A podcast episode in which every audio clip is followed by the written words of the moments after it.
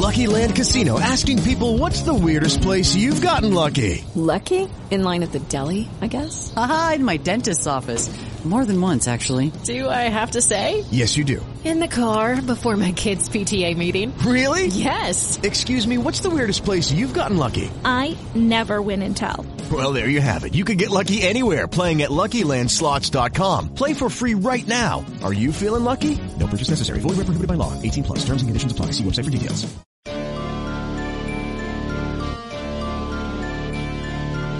Are you searching for the best in online black radio? Then go to blacktalkradionetwork.com, helping you filter through the noise. Real talk, black talk.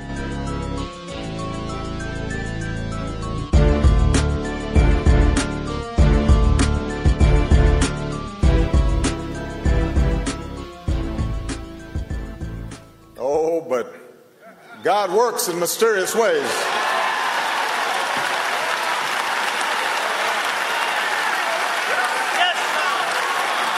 God has different ideas. 12 years ago today, a Democratic presidential candidate gave what some have called one of the best political speeches of all time. It was by Barack Obama. It was all about race, a speech called A More Perfect Union. But a lot has changed since then when it comes to how America talks about race. And that got NPR's Sam Sanders wondering does that speech hold up today? Flashback to this time in 2008. It's not Joe Biden and Bernie Sanders. It's Hillary and Barack. Barack Obama had won the Iowa caucuses and the South Carolina primary, and the thinking was he'd be able to build a multiracial coalition and win the presidency. But then this story came out of nowhere. Tapes of Obama's longtime pastor saying things like this. Not God bless America, God damn America that's in the Bible for killing innocent people. God damn America for treating us citizens as less than human. God damn America. I was in headquarters in Chicago. A bunch of us from the communications team, press team, just stood around someone's TV watching it and we're like, holy. That's John Favreau. He is now the head of Crooked Media and the host of the podcast Pod Save America. But back then, he was Obama's chief speechwriter, and they had a big problem on their hands. Reverend Jeremiah Wright was the pastor of the Trinity United Church of Christ in Chicago. He had married the Obamas and baptized their children. And so these tapes that were leaked of Wright from old sermons, they became perfect fodder for Obama's opponents on the left and the right. America's chickens are coming home to roost. Ultimately, it was decided that this Reverend Wright problem would need a big solution. Obama called up Favreau and gave him the ideas for an entire speech about race in America. Even though the guy said he was going to give me stream of consciousness thoughts, he goes, Here's what I want to say one, 1A, 2, 2B, C. And he starts going through this incredibly detailed outline for an hour on the phone. That became this We the people, in order to form a more perfect union. A More Perfect Union was delivered on March 18, 2008. That phrase comes from the Constitution, but the speech was very much about Obama's own nuanced story. I'm the son of a black man from Kenya and a white woman from Kansas. The big idea of the speech was that to move forward on race, all of America would have to forgive each other and come together. On that theme, there is this section of the speech where Obama compares Reverend Wright, who had said all those incendiary things, to his grandmother. I can no more disown him than I can disown the black community. I can no more disown him than I can disown my white grandmother, a woman who helped raise me. And this is where it gets really nuanced. But a woman who once confessed her fear of black men who passed her by on the street, and who on more than one occasion has uttered racial or ethnic stereotypes that made me cringe. These people are part of me, and they are part of America, this country that I love. Depending on who you ask, there would be no President Obama without a more perfect union. But when I hear that speech now, I wonder if it would still work today. Since that speech, the Black Lives Matter movement happened, Charlottesville happened. That is a long way away from just forgiving your white grandmother's racist comments. So I called up someone who literally wrote the book on this speech. Well, technically, she was the editor. Tracy Sharpley Whiting is a humanities professor at Vanderbilt University. That book, it's called The Speech. When the speech was done, there were already folks saying, it's Obama's Gettysburg Address, whatever, whatever. Did you have those feelings? No, I did not. Okay. explain, explain. Because I think the Gettysburg Address and other things, there was so much at stake at those moments. And for me, what was at stake was the candidacy of a man who aspired to be president of the United States. But Professor Sharpley Whiting told me that Obama, in that moment, in 08, on the cusp of the presidency, he kind of got a pass. He was symbolic of something that was necessary and needed. And for black folks, oftentimes the symbol is more important than what cashing the check might also deliver. And so the, Obama was never forced to cash a certain check in a certain way by black people. Alicia Garza is one of those black people who, for years, has been asking Barack Obama to cash that check. She is currently a principal with the Black Futures Lab, but she's perhaps most well known as one of the co founders of the Black Lives Matter movement. Garza told me this one moment in the speech. It really sums up the way in which, on race, Obama perhaps got it wrong. Barack Obama actually makes this comment. He says, you know, the problem wasn't that Reverend Wright made these comments. The problem is that it views America as static. He spoke as if our society was static, as if no progress had been made. But actually, in a lot of ways, racism is the thing that has endured. For Garza, Obama didn't do enough to tell people, all people, how much so much of our lives are still built upon racism and discrimination. I did find one part of his speech that holds up, maybe no matter which way you come at it. I called up an old classmate of mine. Her name is Jasmine Beach Ferrara. She is now the head of a group called the Campaign for Southern Equality, an LGBTQ rights group. We were grad students in 08 when that speech was given, and a professor of ours stopped class twice in one week just so we could break down that speech line by line. Jasmine said the speech, in at least one way, it still speaks perfectly to this moment. We're living in a moment where there's so much tendency to be reductive or essentialist around identity or around partisanship, meaning here's the identity you possess, therefore this must be what you think. Or here's the party you're registered with, therefore this must be what you think. She told me the best parts of this speech are Obama using the nuance in his own story to speak to the nuance that exists in all of our stories. To me, it opens up the sort of possibilities around where we go together. If you look at it that way, maybe Obama's big race speech, 12 years old today, maybe it is still one for the books. Sam Sanders, NPR News. Uh, I don't want us to lose sight that things are getting better. Uh, each successive generation uh, seems to be making progress in changing attitudes when it comes to race. Doesn't mean we're in a post racial society, it doesn't mean that racism is eliminated. But you know, when I talk to Malia and Sasha, um, and I listen to their friends and I see them interact, um, they're better than we are. They're better than we were on these issues. And that's true in every community uh, that I've visited all across the country. We used to hear the term post racial a lot. Before that, it was colorblind. There are ways of ignoring differences and ignoring the reality of race. NPR's Hanna Rosin of the podcast Invisibilia reports on lessons learned from a program that confronted the racial gulf head on. The year was 1973 at the University of North Florida in Jacksonville. The new class on offer, Human Conflict, Black and White. It was taught by a man named Peter Krantz and inspired by the book Black Rage, written by two black psychiatrists, William Grier and Price Cobbs. The idea was that black people were enraged by all of it racism, slavery, and the rage was suppressed and eating them away. And the first step to purging, the students were taught, was telling some basic truths. You've been oppressed for so long, and then all of a sudden, someone gives you the opportunity to say what you feel. Oh, yeah, it was liberating. Philip Mobley was 19 when he took the class. He'd grown up in Jacksonville, which in the 70s was still new to school busing, new to desegregating jails, with violent race riots in its recent history. As a kid, Philip's father had kept him sheltered mostly on the black side of town. But every once in a while, while out on errands, they would encounter a white person. Like this one day, when they went to a white butcher who got upset because they were late and she had somewhere else to be. She talked to him like he was a child. She just yelled at him as a child. And he just said, Yes, ma'am. Yes, ma'am.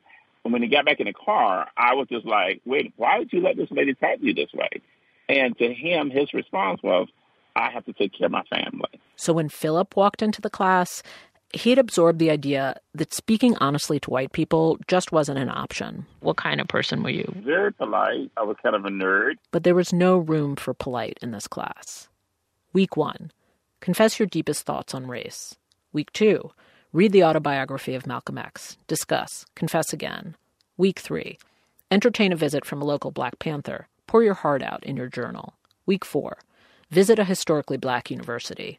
One of the more radical requirements was that each person in the class, five black people and five white people, had to stay in the house of a person of the other race for a week.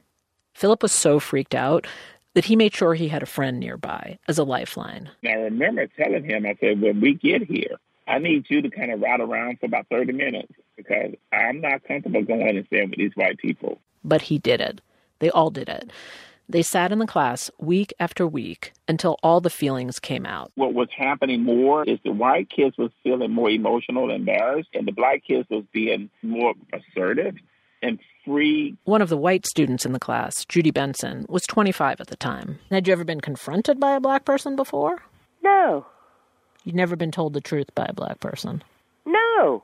What did it feel like on your body to be told the truth like that?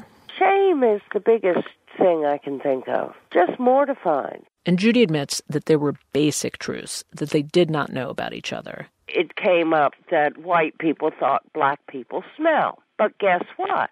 Black people think whites smell like wet dog. I was the one that said that I thought that white people, when they got wet, smell like uh, dogs because that's what I had heard. They all got through the few weeks of Race 101, but the lasting takeaway? I really didn't understand the value of the experience until many years later. When he had a son who faced his own racist incidents at school, Philip was able to teach his son the value of confrontation, how not to get lost in the smallness of anger, but also how not to keep it in, because it can eat you from the inside. We got to be able to address it, but at the same time, there has to be meaningful conversation behind it. And that's the difference between what we think of as confrontation today, the fast, angry exchanges in the halls of Congress, or the threads on social media.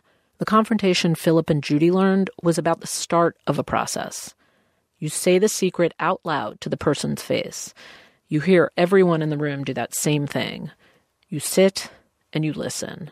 You walk away hurt or defensive, or maybe even still full of rage but you just go back to class again the next week and work through it. You know, by having to expose yourself and finding that you weren't going to drop through into an abyss, that makes you stronger. Stronger for the next conversation or even the next confrontation. That's NPR's Hanna Rosin. She co hosts our Invisibilia podcast. Their new season tackles climate change, artificial intelligence, and racial divisions. And you can hear Invisibilia on NPR One or wherever you listen to your podcasts. As your body grows bigger, your mind must flower. It's great to learn, because knowledge is power. It's Schoolhouse Rocking, the chip off the block of your favorite School closings because of the pandemic have educators scrambling to shift quickly to online learning. But here in Mecklenburg County, as many as one in five students may lack the basic tools they need to work at home. Experts say that shines a spotlight on an underlying crisis, the digital divide. WFAE's David Boraks has this report. Most of us take for granted our home computers and high speed internet access. But in Mecklenburg County, census data and other surveys show that many households lack one or both. I do not think we are prepared for this. That's Bruce Clark, Executive Director of the Digital Charlotte Project at Queen's University. He says schools and organizations have been working to get computers and network connections to low income students who need them. But the virus induced hurry up schedule makes it clear there's a lot left to do, says Clark. We know that there are still tens of thousands of people, particularly when we think about students in CMS, who lack one of those critical elements needed to participate in a remote learning experience. Based on census data and local surveys, Clark estimates that as many as 14,000 families in CMS may not have a computer or internet access, just as the school district launches online only classes. Not all will be online. Younger kids in CMS will get learning packets at home. Cheryl Dorsey is with the group Black Tech Charlotte, which promotes tech careers and startups for African Americans.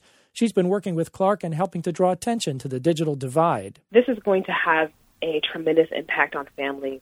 So, as these kids are making transitions to being at home, if you don't have access, how are you going to complete your lessons and continue to keep up with your studies? CMS has acquired thousands of Chromebook computers that could be distributed in the coming days. Some local internet providers also have offered free or reduced rate pricing to families, which could help. Another group that's helping is the nonprofit E2D for Eliminate the Digital Divide, which in recent years has handed out thousands of refurbished corporate computers to families in need. Pat Millen is E2D's co founder. Lack of digital access is one of the main remaining social injustices as it relates to upward mobility for Charlotte. And so, if we weren't motivated enough to come up with a complete solution before, we certainly should be now. Millen is optimistic and says increased awareness of the digital divide could be a silver lining for this coronavirus cloud. For WFAE News, I'm David Boraks. North Carolina. This is WFAE's Morning Edition. I'm Lisa Worf. It's now the fourth day public schools in North Carolina have been closed to limit the spread of the coronavirus. Eric Davis, the chairman of the North Carolina Board of Education, says the school system is doing everything it can to deliver instruction, but that the closure has highlighted inequities across the state in delivering distance learning to students. He joins us now. Good morning, Mr. Davis. Good morning. How is the state school system doing in responding to this crisis? Well, I think over the last three days, there's been a tremendous amount of heroic effort um, in school districts across our state, in the uh, DPI team in Raleigh, uh, responding to the governor's executive order to close their schools. Um, I've seen such uh, creative, thoughtful, and effective um, decision making around moving quickly to respond to the closures. Uh, teachers have risen to the occasion. Administrators are doing a an awesome job. Um, there are many questions that still need to be answered, and we're working hard on closing those gaps. What are the biggest gaps you're seeing now? Well, the biggest gaps in terms of instructional delivery are uh, access to the internet. Uh, many of our students don't have that in their homes or or in their communities. There's also issues with uh, providing enough devices. Not all of our districts are one to one and so and so that's a challenge. And then and on those fronts, how are our efforts going on that? Yeah, tremendous amount of effort. Uh, one is the we're uh, finding ways to create hotspots. Some things as straightforward as uh, deploying buses that that have those devices. Finding other means uh, from providers to create hotspots. Also, there's some private providers that have stepped up and offered access. We can get the families to sign on to those services. So there's an array of of efforts underway right now to extend broadband access, and on devices, a similar effort of uh, identifying those devices and trying to get them in the hands of students. There's also um, a lot of work that may not be yet evident to the public around uh, teachers um, redesigning their their lessons and uh, moving them to a more digital format. There's a lot of work going on there. What does that work look like at this point? Um, there are um, as, as, simple as um, videoing uh, lessons so that they can be delivered through uh, through a, a, channel that the state's setting up or shared among teachers. There's a part of our website. Uh, there, I don't know if it's up yet, but there will be soon a, a place that teachers can go and both share their lesson plans and retrieve them. Um, there's uh, we're also looking at the potential for some providers to assist us in that. And you have a new emergency power now. If schools have to close for all or most of the rest of the school year, is there any way students will get a full year's education? So we're working on a number of strategies. One to obviously continue the education during the school closure period, uh, however long that lasts. That's uh, up to the governor and then uh, potential strategies in case he makes a different decision. And so we're doing everything we can to um, deliver to students uh, instruction, but um, but we're aware that there are tremendous gaps in the system in our ability to be able to deliver um, education services in this environment to, to, all students, and we're factoring that into not only how do we close the gap, but uh, in future decisions about how we operate the system. So, if you can't deliver that full year's education, what are the options then? Uh, we're exploring those at this time. It's premature for me to comment on what the specific options might be. Um, but we're we're exploring all at this time. Do you think North Carolina should continue with standardized testing this year? Those are the, the tests used to grade schools. Yeah, that's a decision we're weighing right now. Uh, we're looking at, at all aspects of that. I see real challenges in being able, with those challenges we just described, I see real challenges with being able to continue on the standard path of assessing our students at the end of the year. But we're in discussions with federal authorities um, on how to obtain a, what's necessary in order to obtain a waiver, and and also uh, talking with our state lawmakers. What lessons have you learned so far in this scramble over the last week? Well, it has clearly highlighted the inequities that we have across the state in being able to deliver distance learning to students, and that we've got to, uh, frankly, use this crisis as the means to close those gaps and and provide access for all students. What I've also seen is just a tremendous effort of team members of our team taking care of students and taking care of each other, and all in the midst of taking care of their own families. Um, it, it, the resolve of North Carolinians to rise to the occasion is uh, certainly admirable. That's North Carolina Board of Education Chairman Eric Davis. Thanks, Mr. Davis. My pleasure. Thank you.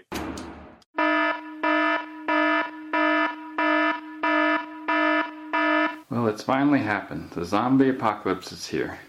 But you're prepared. You got your knives and your swords and your shotguns and your tactical carbines and your guns and your knives and your, your ammunition. This is On the Media. I'm Brooke Gladstone. And I'm Bob Garfield.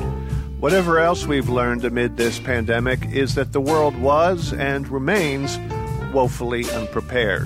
But not everyone in the world.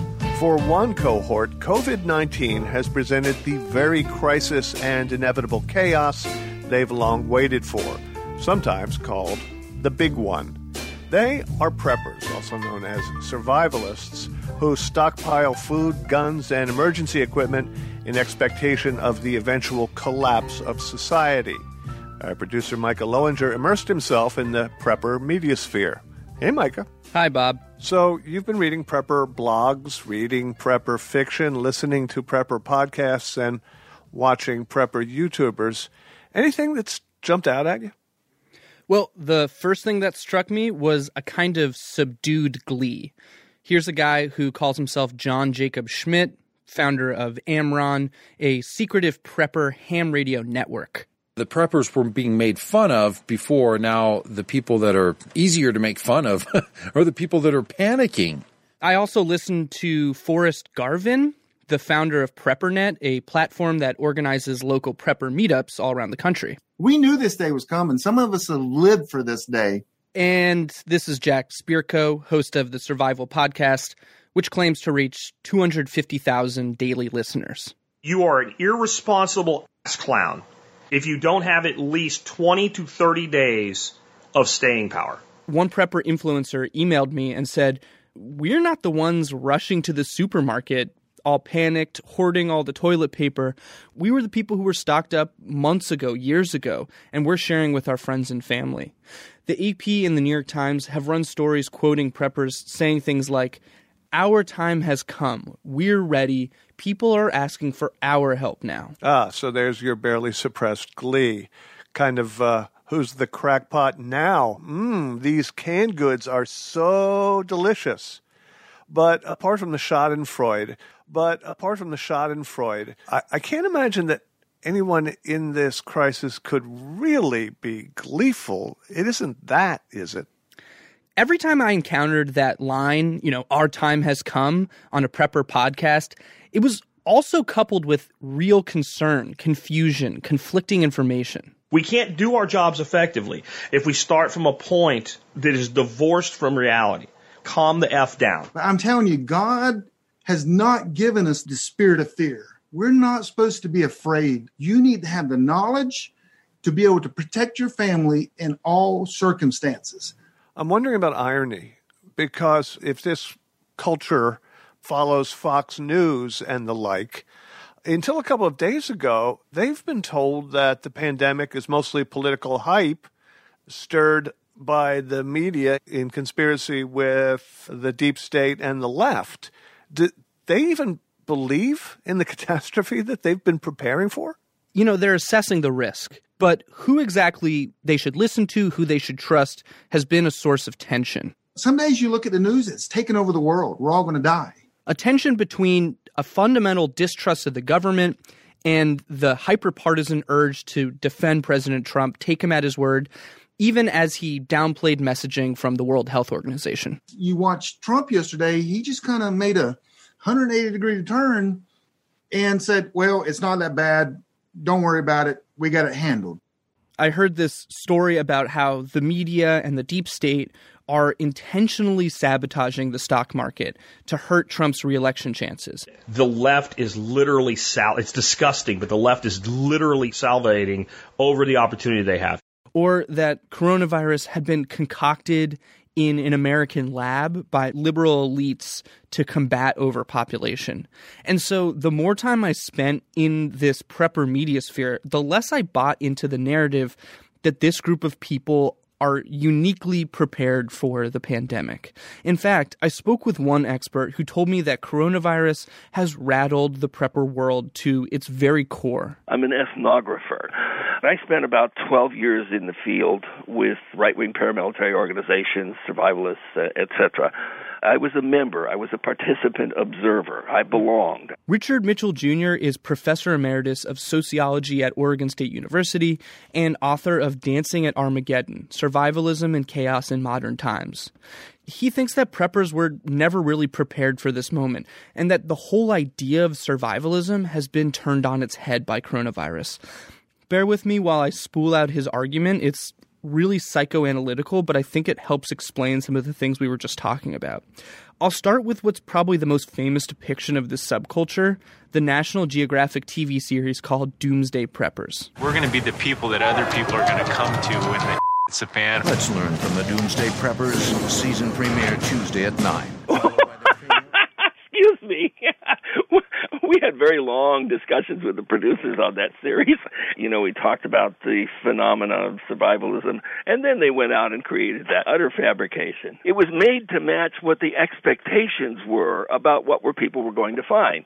The show mocked more than anything else. It was a punching bag depicting people acting out their fantasies in the least charitable way possible. What's that? Nuthatch. Today, Michael is teaching Emily about the importance of the Robin's distress call, which he believes could give the family a full five minutes to prepare for any approaching danger. All right, this one's not out, but tell me what it is because it's really important. Ready? Robin's alarm?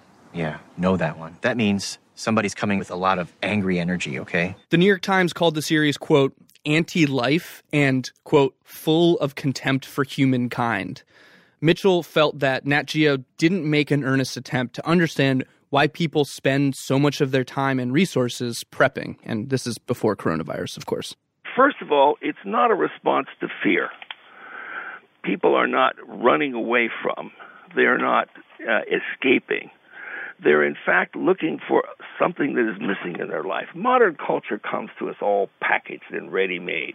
We've got Big Macs and election year politicians and stock trades, and we are given an opportunity to really only consume culture.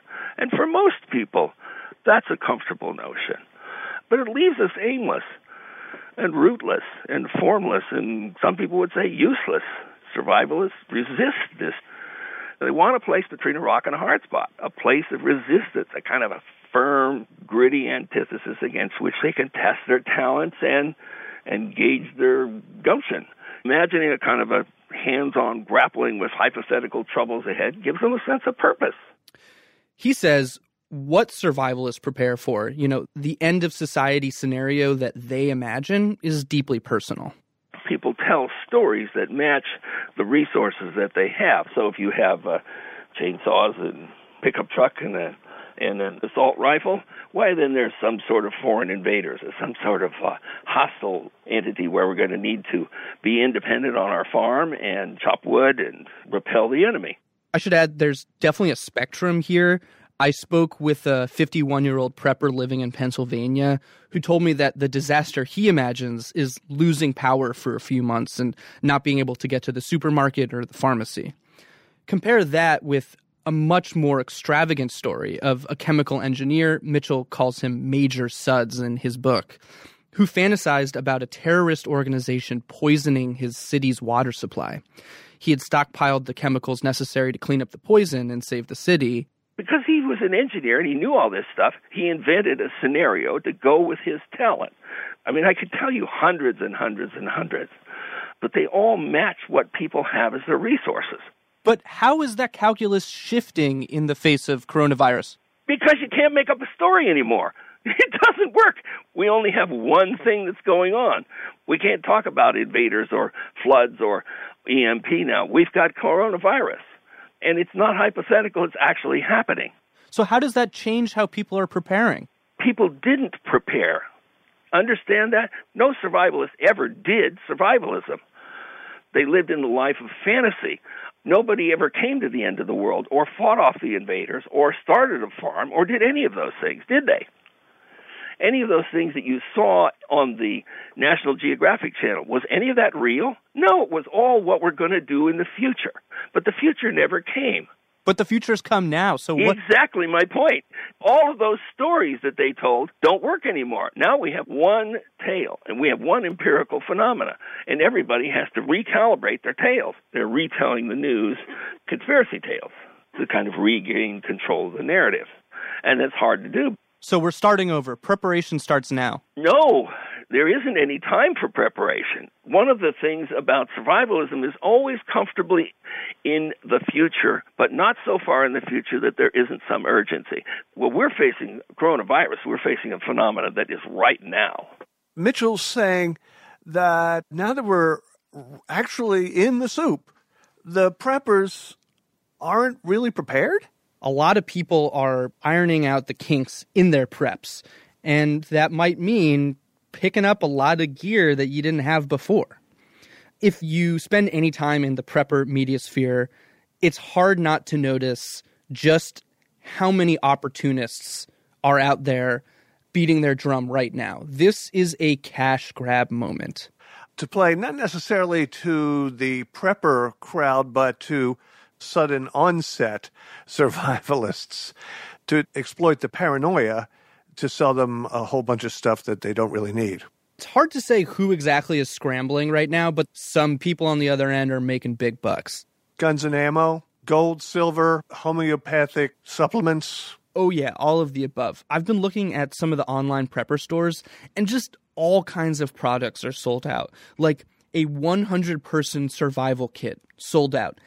Anti break in reinforcements for, you know, your front door sold out. Solar ovens that when the power goes out, you can convert the heat from the sun to cook, sold out. I spoke to the owner of doomsdayprep.com, one of the many online stores that carries hazmat suits and other hardcore prepper products. He told me that business has never been so good. If you were a person who, you know, was getting up there in age and you find yourself in a high risk population or you have uh, other comorbidities, then something like this in this would definitely be uh, a life saving option. Now, this, this YouTuber, he goes by the name Canadian Prepper, pitched his 360,000 subscribers on military grade gas masks, which conveniently he sells in his own online store. Even the more mainstream influencers have gotten into the prepper game. Khloe Kardashian has used her Instagram empire to advertise Judy, a sleek, urban, millennial focused brand. So I wanted to share something with you. This is a Judy box. This is basically an emergency kit with everything and anything you could want in case of an emergency. I just checked the Judy website and their cheaper products are already sold out. Like, for example? Uh, like a prepper fanny pack. And if you're listening to somebody that's telling you, here's all the things that you need to buy, and by the way, pay me for that information or buy it from me, you probably should stop listening to that source. That's prepper Jack Spirko again. Rather than cashing in, he seems to be playing the long game. There was one fascinating episode of his show, The Survival Podcast, in which he argues that rushing the market was the mistake that prepper companies made in the lead up to Y2K. Companies that advertised like it was the end of the world didn't last that long after the 2000s when, you know, the world didn't end. And by 2008, 95% or more of them were gone. They didn't exist. And I said really, really quick to myself, hey, self, you can't build a business on preparedness with this model. Because when the crisis du jour goes away, right, then you are going to go away too if you build on hype and crisis only. So basically, panic sells, but if you push panic too hard, the market will eventually punish you. Exactly. His podcast slogan is the things we can all do to live a better life if times get tough or even if they don't. He doesn't think coronavirus is actually the big one, and the other prepper podcasters that I've been listening to seem to agree. If the people who claim to know the most about the end times don't think it's coming quite yet, I think I find solace in that. At a time like this, I guess I do too. Micah, thank you. Thanks, Bob.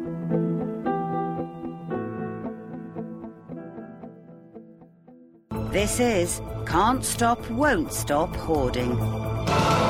Anyone who's gone grocery shopping in the U.S. in recent days has likely encountered long lines and empty shelves.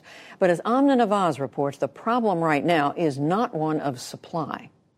Judy, stores say that most shortages are temporary and due strictly to an unprecedented surge in buying as panicked consumers rush to stock up on items they feared could soon be hard to find or hard to reach. So, how much product is in the pipeline and when might shelves be restocked? To help answer those critical questions, Greg Ferrara, president of the National Grocers Association, which represents over 1,500 independent grocers operating nearly 9,000 stores, he's here with us now. And thanks for being here. Thanks for having me. So people will walk into stores and see empty shelves. They're seeing these pictures all over social media. Why is that happening, and how quickly are they being reshelved? So, great question. Our supply chain is experiencing truly unprecedented uh, event with this crisis. Uh, we have never seen levels like this across the United States, uh, and that is actually impacting the supply chain. So when you go into a store, if you see empty, empty shelves, it's taken us a while uh, to get the product flowing through supply chain back to the stores, but it is coming. It is coming to, uh, through our warehouses. It is coming to the stores. There is plenty of supply in the supply chain. We just need time to catch up. So it's not the food isn't there; it's just getting it to the shelves. There is plenty of food, and there is plenty of food in the pipeline. Uh, we're getting it to the shelves quickly. It's just going off the shelves as quickly as we get it on there. So talk to me and talk to consumers out there now who say, "Well, look, I'm trying to reduce the number of times I go to the store. I'm supposed to be social distancing. I will go now and buy a month's worth of groceries instead of going every week." What's wrong with that approach? So that's the problem. The problem is we do have people who are buying a month's worth of groceries as opposed, as opposed to a week's worth of groceries, and we ask people just to remain calm, buy what you need for this week for a week and a half, take care of yourself, and that'll allow us to catch up, allow us to get the supply chain restocked, get product back on stores, uh, and that also helps your neighbor, right? Your neighbor is looking for the same stuff you're looking for. Give us time. Uh, buy what you need now. We want you to take care of yourself, and we'll have product back on the shelves very soon. We all have to take care of each other, right? What about ripple effects down the line? If transport is disrupted, if the food supply chain is disrupted further, the longer this goes on, can it be harder to resupply those shelves? So here's the good thing about uh, our food supply in the United States. For the most part, most most of the food is produced domestically and even regionally and locally. So we have a very strong supply chain. That supply chain uh, is has a lot of redundancies in place, and so we feel very confident about that. We've also been working with the government, both federal, state, and local, to ensure that grocery stores, food manufacturers are considered what we call tier one responders. So they're able to be essential workers, uh, and we can get them to our plants, to our stores, and make sure the product's getting through to consumers. So when you say tier one employees there, I wanted to ask you about some news I read in Vermont and Minnesota. They basically said everyone who works in the grocery store is now an emergency worker. That means they're eligible for things like free childcare so they can go out and do their jobs. Should that be happening across the country? It is happening in different areas in different states. Uh, every state is different, uh, but it's been wonderful to see government really rally around the food sector and, and uh, support our frontline workers who doing an absolutely amazing job in the stores right now.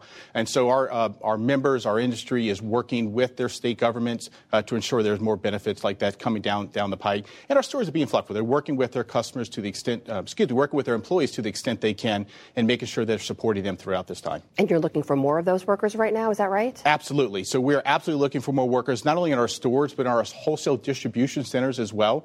And this is a great opportunity for people who may be impacted, may have lost their jobs, or be temporarily uh, have seen a reduction in hours go to your local supermarket, uh, look online, look at these wholesale distributors that are out there. They're looking for workers. We'd love to have you uh, at this time. Tell me a little bit about how you're making sure those frontline workers, as you call them, are protecting themselves. Does everyone wear gloves? Are you wiping down product? Should customers be wiping down that product before they take it home? So, the most important thing is we're following federal, state, and local guidelines when it comes to protecting our employees, protecting our customers uh, in the store.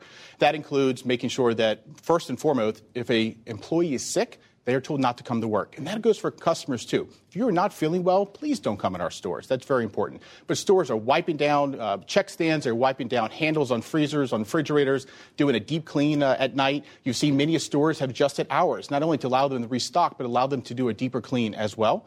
And so uh, we're taking precautions, we're making sure that everyone uh, is safe and taken care of and uh, we look forward to continuing to serve our customers. You know, bigger picture, I got to ask you, you see more people shopping online as they're avoiding going into these public spaces and into stores. Do you see this moment in time as changing the way we shop for groceries? I definitely think uh, we're obviously seeing an uptick in uh, e-commerce and, on, on, excuse me, in online orders, both in terms of click and collect, but also in terms of uh, delivery. And I do think we'll see an uptick uh, in that going forward. But people also do still enjoy going to their grocery store. They enjoy selecting their produce, selecting their meat, and I think that's going to continue continue for some time. Bottom line the food is there. Don't panic. Buy what you need. Yes. Greg Ferrara of the National Grocers Association, thank you so much for being here. Thank you. And please join us tonight for our virtual town hall confronting coronavirus. That's at 8 p.m. Eastern, 7 Central on all PBS stations. Streaming in the PBS app and on the PBS NewsHour social channels, including YouTube, Facebook, and Twitter. Some of your questions will be answered by those on the front lines battling the crisis, including Dr. Anthony Fauci, who spoke about the president's decision today to fast track some medicines in their earliest stages that are not yet proven. What you do is you strike a balance between making something available to the public at the same time you do it under the auspices of a pro- protocol and it could be a relatively loose protocol, like an expanded access protocol, and even do some compassionate usage where you have a balance between getting things to people who need it, but at the same time, not just throwing drugs out there that you don't know anything about.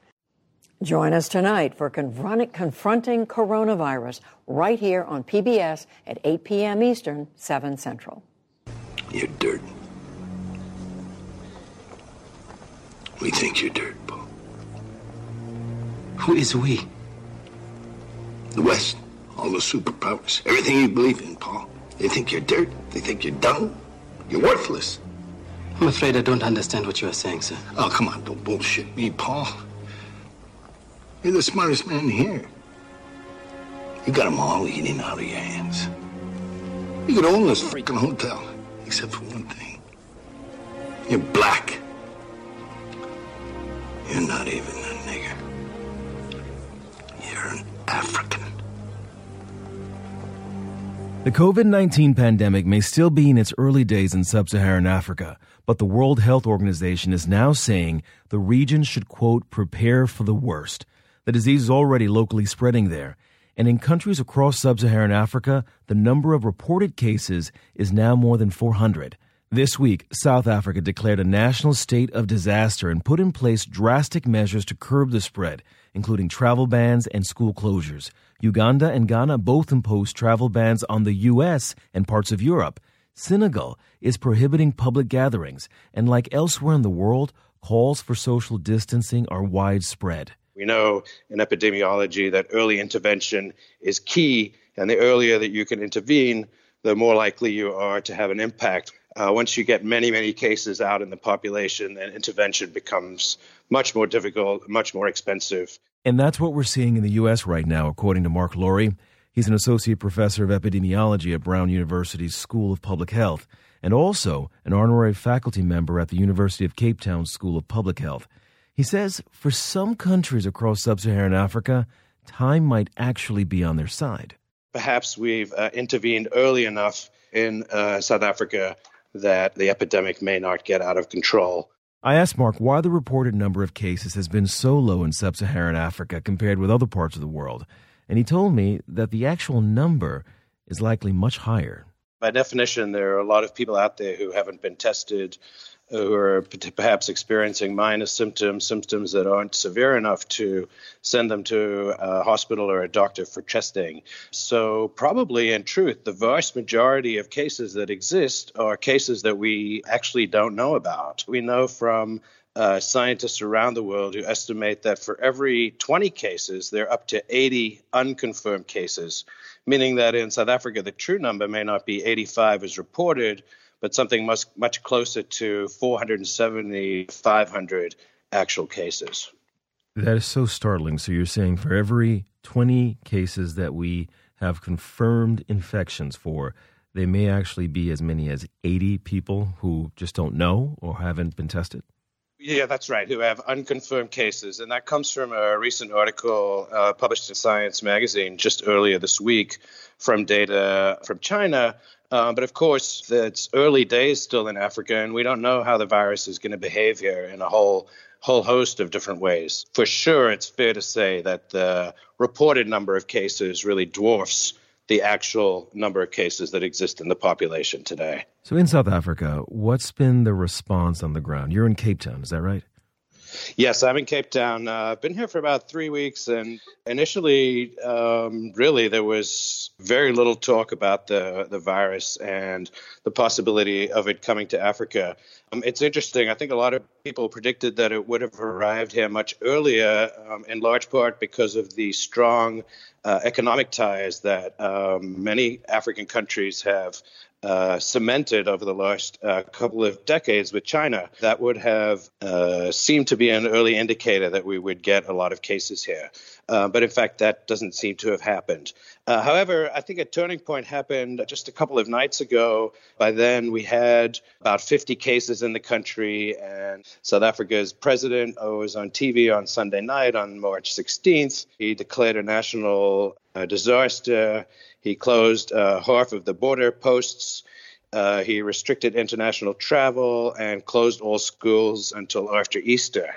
Uh, I was out and about today on my bicycle, keeping a uh, safe social uh, distance, and definitely noticed a decrease in traffic. For sure, some restaurants and shops are starting to close. Big tourist attractions like uh, Robben Island and many other places are uh, shut for the foreseeable future. I think South Africa really is just starting to uh, react and respond uh, to the epidemic. Um, the good news is that it's uh, possible, and an optimist would say that South Africa perhaps intervened early enough in the epidemic uh, that they may be able to make a difference. That is, that we that potentially the uh, early action uh, that happened when there were only about 50 reported cases uh, may actually stave off a, a, much worse situation. We're joined now from someone else who's closely following the situation from Lagos, Nigeria. Bukola Adebayo is a senior producer and reporter for CNN Africa. Bukola told us how Nigeria is responding to the outbreak. As we know, Nigeria is like the most populous country on the continent, so and there's a lot of footfall from China and other countries. And it was expected that Nigeria will record some cases. They tried to prepare uh, isolation centers, they were testing at airports, temperature screening, but as scientists have told us, temperature screening is not really detecting cases at the airports. So we've had few numbers, uh, majorly from people with history to travel history to the US and the UK. And that is why people are actually panicking. There's a lot of panic in Lagos because the population means that we have a higher risk of spread, of uh, transmission, and people just are worried like if these cases are not well managed, it could actually be a potential problem for a country that is actually highly mobile. Nigerians, Lagosians are calling on the government, please pick cases early so that we don't have a situation where patients are detected like three or four days after they've entered the country. And interestingly, the government imposed a ban on countries that have recorded more than 1,000 coronavirus cases today. Well, so how does that, that compare to other sub-Saharan uh, African countries? Well, other other sub-Saharan African countries have put in place restrictions. Um, I mean, Ethiopia has put in place restrictions. Kenya is saying if your country has recorded a case of coronavirus, please don't come to our country.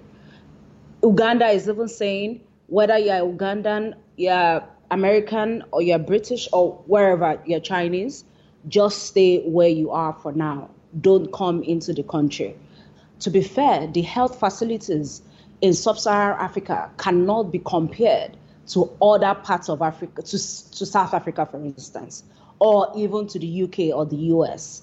Our facilities are overstretched. So the, the word now is shut all borders. That's what the people are saying. And the government, I feel like they also are reacting to this pressure and these concerns from their citizens, and they are shutting borders. Ghana has said if your country has recorded more than 200, 200 cases of coronavirus, don't come.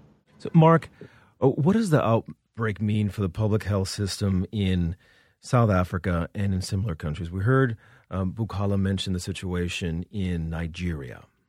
It's still much too early to tell. Um, throughout uh, sub Saharan Africa, and not just in South Africa, healthcare uh, systems are often stretched beyond capacity, even in the absence of what's likely to be a huge additional load. So we're already we're working at baseline with health systems that are not uh, perfect, and they're going to have trouble adapting to potential influx of uh, tens of thousands of people. Three things exist in our populations in sub Saharan Africa that make us particularly concerned about the potential impact of this epidemic. And those are the three leading causes of death HIV, tuberculosis, and diabetes. All of those things result in weakened immune systems, and weakened immune systems are precisely what the coronavirus itself is looking for. South Africa has the largest number of people in the world infected with HIV, some 7 million people. What experts are saying is that HIV infection per se may not be a particular risk factor for poor outcomes uh, related to coronavirus, but what's likely is that people who are either not taking antiretroviral therapy or who have been un- unable to successfully adhere to antiretroviral therapy such that they have successfully suppressed the virus, what we call viral suppression. Uh, those people who are unable to do that are probably going to be at very high risk of uh, poor outcomes from coronavirus. Um, similarly, with tuberculosis, again, this is a, a disease that compromises the lungs, and compromised lungs, again, are precisely what uh, coronavirus uh, looks for. Here in South Africa, we have about 300,000 new tuberculosis cases annually and about 30,000 annual deaths. Those numbers are likely to go to be much higher in the face of the coming coronavirus epidemic. And similarly with diabetes, which itself eh, you know weakens the immune system and so again is a kind of perfect environment for this new coronavirus. Uh, people infected with diabetes are three to four times more likely to develop TB. And it's amongst this population who have these kind of compounding health risks HIV, tuberculosis, and diabetes, potentially two or three of those things simultaneously. Those are people that I would be very, very concerned about. Have countries in sub Saharan Africa learned any lessons from handling the outbreaks like Ebola that we could possibly apply to COVID 19? I mean, I think the biggest lesson is intervene early. Um, uh, those that are slow to intervene are going to have, you know, uh, significantly larger epidemics, which are going to take a bigger personal and economic toll. Those who are early to the game, who intervene before their uh, large number of cases, have the possibility of really stemming the epidemic before it really takes hold. So I think the first and foremost lesson is early intervention is most likely to save lives. Mark Lurie is an associate professor of epidemiology at Brown University's School of Public Health. And Bukola Adebayo is senior producer and reporter for CNN Africa. Thank you both for joining us. Be safe. Thank you. Thanks for having us. Thank you very much. I would like to begin uh, by announcing some important developments in our war against the Chinese virus. Why do you keep calling this the Chinese virus? There are reports of dozens of incidents of bias against Chinese Americans in this country. Your own aide, Secretary Azar, says he does not use this term. He says ethnicity does not cause the virus. Why do you keep using this? A lot of it people comes say from it's China. racist. It's not racist at all. No, not at all. It comes from China. Wow! Hey, yo, drama, hold up, son. Hold on, hold on, hold on. Stop the motherfucking record. I want you to pondy replay, drama. Pondy replay. Let's give him one more chance, man. Run that shit the fuck back. Why do you keep using this? A Because lot of it people comes say from it's China. racist. It's not racist at all. No, not at all. It comes from China. That's why. It comes from China. I want to be accurate. About Chinese Yeah, please, John, please. The behind you. Uh, Are you I comfortable have a great? I have great love uh, for all of the people from our country, but uh, as you know, China tried to say at one point, maybe they stopped now, that it was caused by American soldiers. That can't happen. It's not going to happen. Not as long as I'm president. Uh, it comes from China. John, please. You've been very clear about who you think is to blame or where the origin to blame for this virus is. Not Senator- think. No, no. I don't think. I know who where Right. it came from. I, I don't know if you'd say China's to blame. Certainly, we didn't get an early run on it. It would have been helpful if we knew about it earlier. Uh, but uh, it comes from China, and uh, it's not a question about that. Nobody's questioning that. Senator Cotton is saying that they should be punished, in so many words, for inflicting this on the American people. Do you feel that way about it? Well, I have a lot of respect for Tom Cotton, and uh, I know exactly what he's been saying. And there are those people that say that. So we'll see what happens. Thank you. You have to do things. You have to you have to close parts of an economy that six weeks ago were, were the best they've ever been. We had the best economy we've ever had. There are some, at least one White House official, who used the term kung flu, referring to the fact that this virus started in China. Is that acceptable? Is it wrong? Are you worried that that having this virus be uh, be talked about as as a Chinese virus that that might I wonder who said might that. focus- You know who said that? that I'm not sure the person's name, but would you condemn Use- the fact say that the term kung flu- again. The, a person at the White House used the term just the term. kung flu. My question is, do Kung you think flu. that's wrong, kung flu? And do you think using the term Chinese virus that puts Asian Americans at risk, that people no, might not target at all. them? No, not at all. I think they probably uh, would agree with it 100%. It, comes, from, China. China. Yesterday, during a press briefing, uh, President Trump doubled down on calling the coronavirus the Chinese virus. He's defended the use of the label by saying that the virus comes from China. However, the only thing that's generally agreed on by experts so far is that the first reported cases of COVID 19 were in the city of Wuhan in the eastern part of the country. The president insisting on the name largely ignores criticism from the Asian American community and others that the term is racist and anti Chinese. Asian Americans have reported racial slurs and physical abuse as a result of China being thought of as the source of the virus that causes COVID 19. Stewart Kwoh is the founder of Asian Americans Advancing Justice Los Angeles. He joins us now to discuss what's been happening. Stewart, welcome. Thank you, A. Now, I'm sure you've heard the president. Uh, what's your reaction to him calling COVID 19 the Chinese virus uh, yet again? Well, I was outraged by his comments and his doubling down on the uh, term Chinese virus. I think it's really part of a blame game that he's playing, but it has a very dangerous uh, effect and a dangerous diversion from what we need to concentrate on, and that is uh, our public health safety. What are the consequences of, of this particular rhetoric? Well, the rhetoric fans the flames of racism, xenophobia, stereotyping. We've already seen uh, incidents where school children have been beaten up. Uh, there have been many cases of abusive behavior, uh, people being called uh, out, and the the term Chinese virus is part of the uh, calling out. So we've seen uh, an uptick in these kind of hate incidents are, are all around the country, uh, not just in Los Angeles, but throughout the country.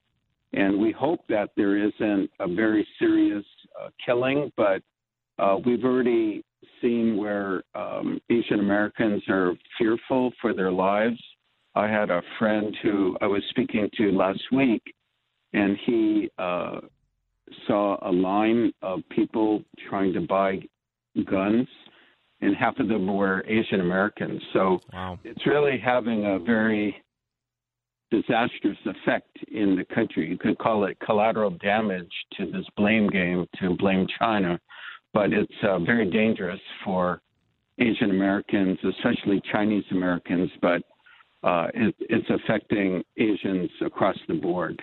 We're talking to Stewart Kwoh, founder of the of Asian Americans Advancing Justice Los Angeles, talking about the term Chinese virus. Um, could you speak from a historical perspective? How have Asian Americans and Chinese Americans in particular, how have they been scapegoated during times of uh, unease like this? What are the consequences uh, historically?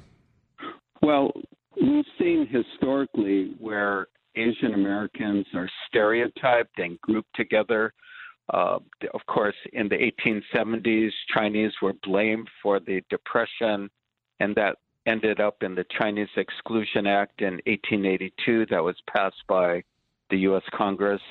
Uh, of course, Japanese Americans were labeled as disloyal in the 1940s, and it ended up in the unjust incarceration of 120,000 Japanese Americans, many of whom who were citizens of the U.S.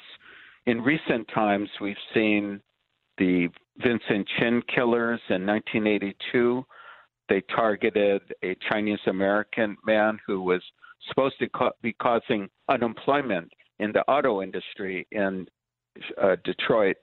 And then, of course, in 2003, with the SARS epidemic, we saw Asians being targeted where uh, Asian businesses lost customers and Asian Americans sometimes were beaten up. So we're uh, very on edge about this kind of stereotyping, and it's a, a disaster uh, for Asian Americans, but it's really a diversion from what we all need to be concentrating on, and that is our public health and safety. Well, that's what I was about to ask you, Stewart, because thinking about what the president says and how he uses that term, the impact of dealing with the crisis that we're going through now, how does that affect that?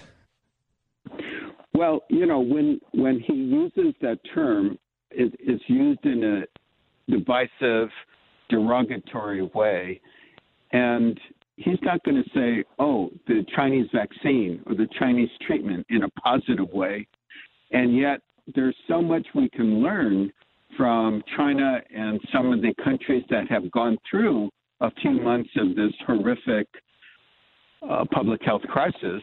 Uh, for example, if you look at the news and you see the line of public health workers taking the swabs of people to test them for coronavirus, assuming they can't get the test, um, you know, some of them just have a face mask or half a face mask. There's very few of them have a head to toe protective gear, but that's what they're doing in China. It's head to toe. Everything is covered. And so there's a lot that we could learn, but if you have such negativity, you're just not going to learn from it. So it's a it's a major opportunity lost. So one last thing, what is it that you want people to hear from this conversation that we're having right now to make sure that they have in their heads? Well, we set up a, a website stand against hatred. And so we're asking people to uh, give us their stories, to let us uh, collect the stories. We will be talking to different legislators to make sure that they stand up for Asian Americans. And we would like to connect with members of other uh, business groups and unions and et cetera so that we can spread the word that it's just unacceptable to label a whole group and uh, in a divisive way. Stewart Kwoh is the founder of Asian Americans Advancing Justice Los Angeles. Stewart, thanks a lot. Thank you, A.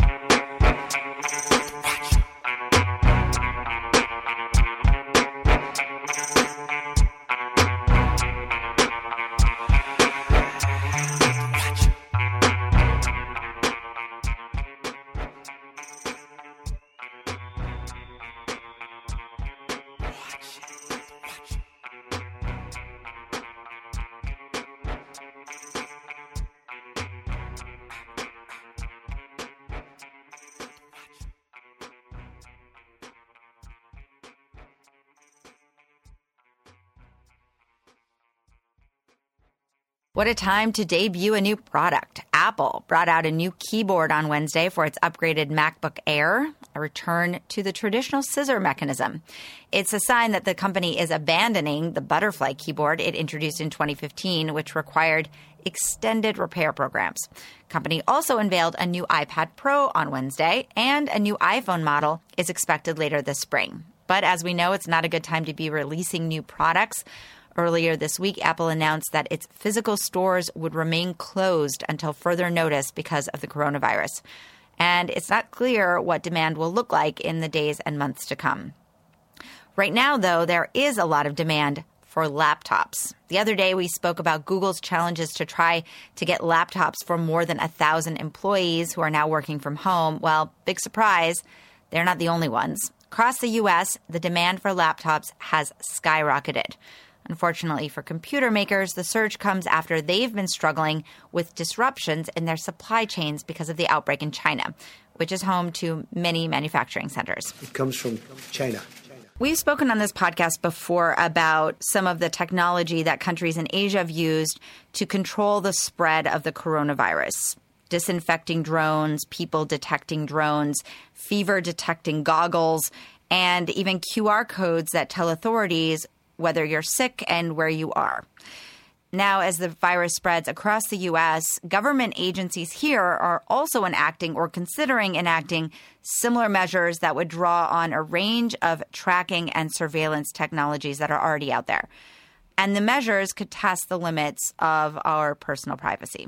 Our reporter, Bob McMillan, is here to break it all down for us. Bob, thank you so much for joining us. Hey there, pleasure to be here. So, Bob, we saw the Chinese governments and other governments in Asia using surveillance technology to track the coronavirus and to track people who potentially were sick with the coronavirus.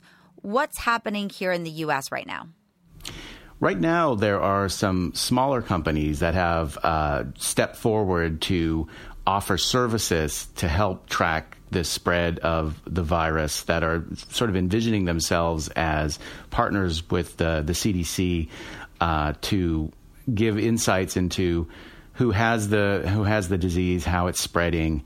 Um, the best known of the, the smaller companies doing this is a company called Palantir, which has contract with the CDC and has kind of helped them model uh, the the spread of disease in the past. But there are other um, more startup sized companies that are that are coming forward.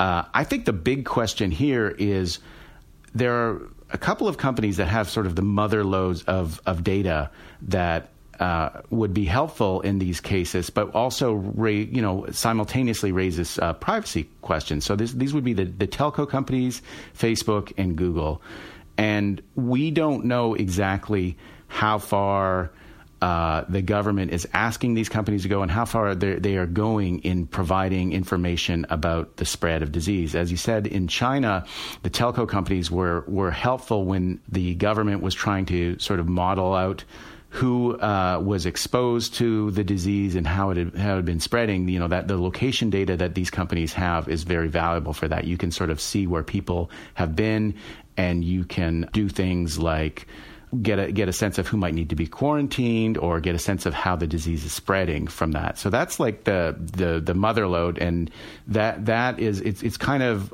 unknown what, what's happening there. Now we do know that these smaller companies are offering you know similar services based on on on, on other data that they acquire. Uh, one one big source of the data that's being uh, proposed is is data from mobile apps. So when you use a mobile app, you might uh, give it a- access to your location. That uh, information is o- often um, sold to aggregators who sort of collect location data often in an anonymized form, but that data then can be used by could be used by the CDC to sort of model how people are moving and how many people are moving.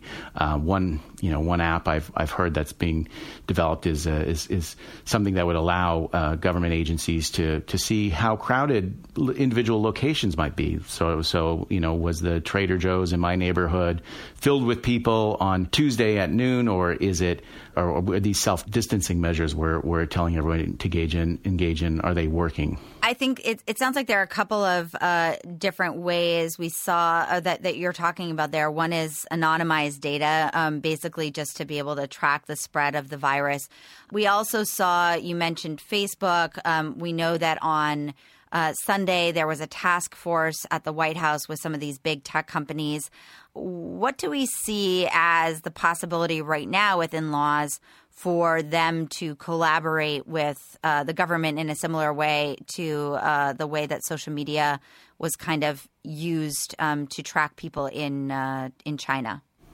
Well, right now, I mean, the um, U.S. law prevents Facebook from sharing private data. Like uh, if you post, if you made a post saying, "Hey, I've just contracted coronavirus," you know, they they would not be able to share that in a widespread way with the government the question is whether there are a sort of emergency powers being invoked and, and what the, the implications of that will be. And I think the most likely place for those, you know, emergency powers to to be invoked is is with respect to location data because we've we, we, we there's sort of a precedent for that happening in in the in criminal investigations where they have an emergency situation and they need location data. So the legal people we've spoken with say that that would not be sort of an unreasonable um, ask of the government to go to you know the telcos, for example, and and say we need a bunch of location data to help track the spread of this uh, virus.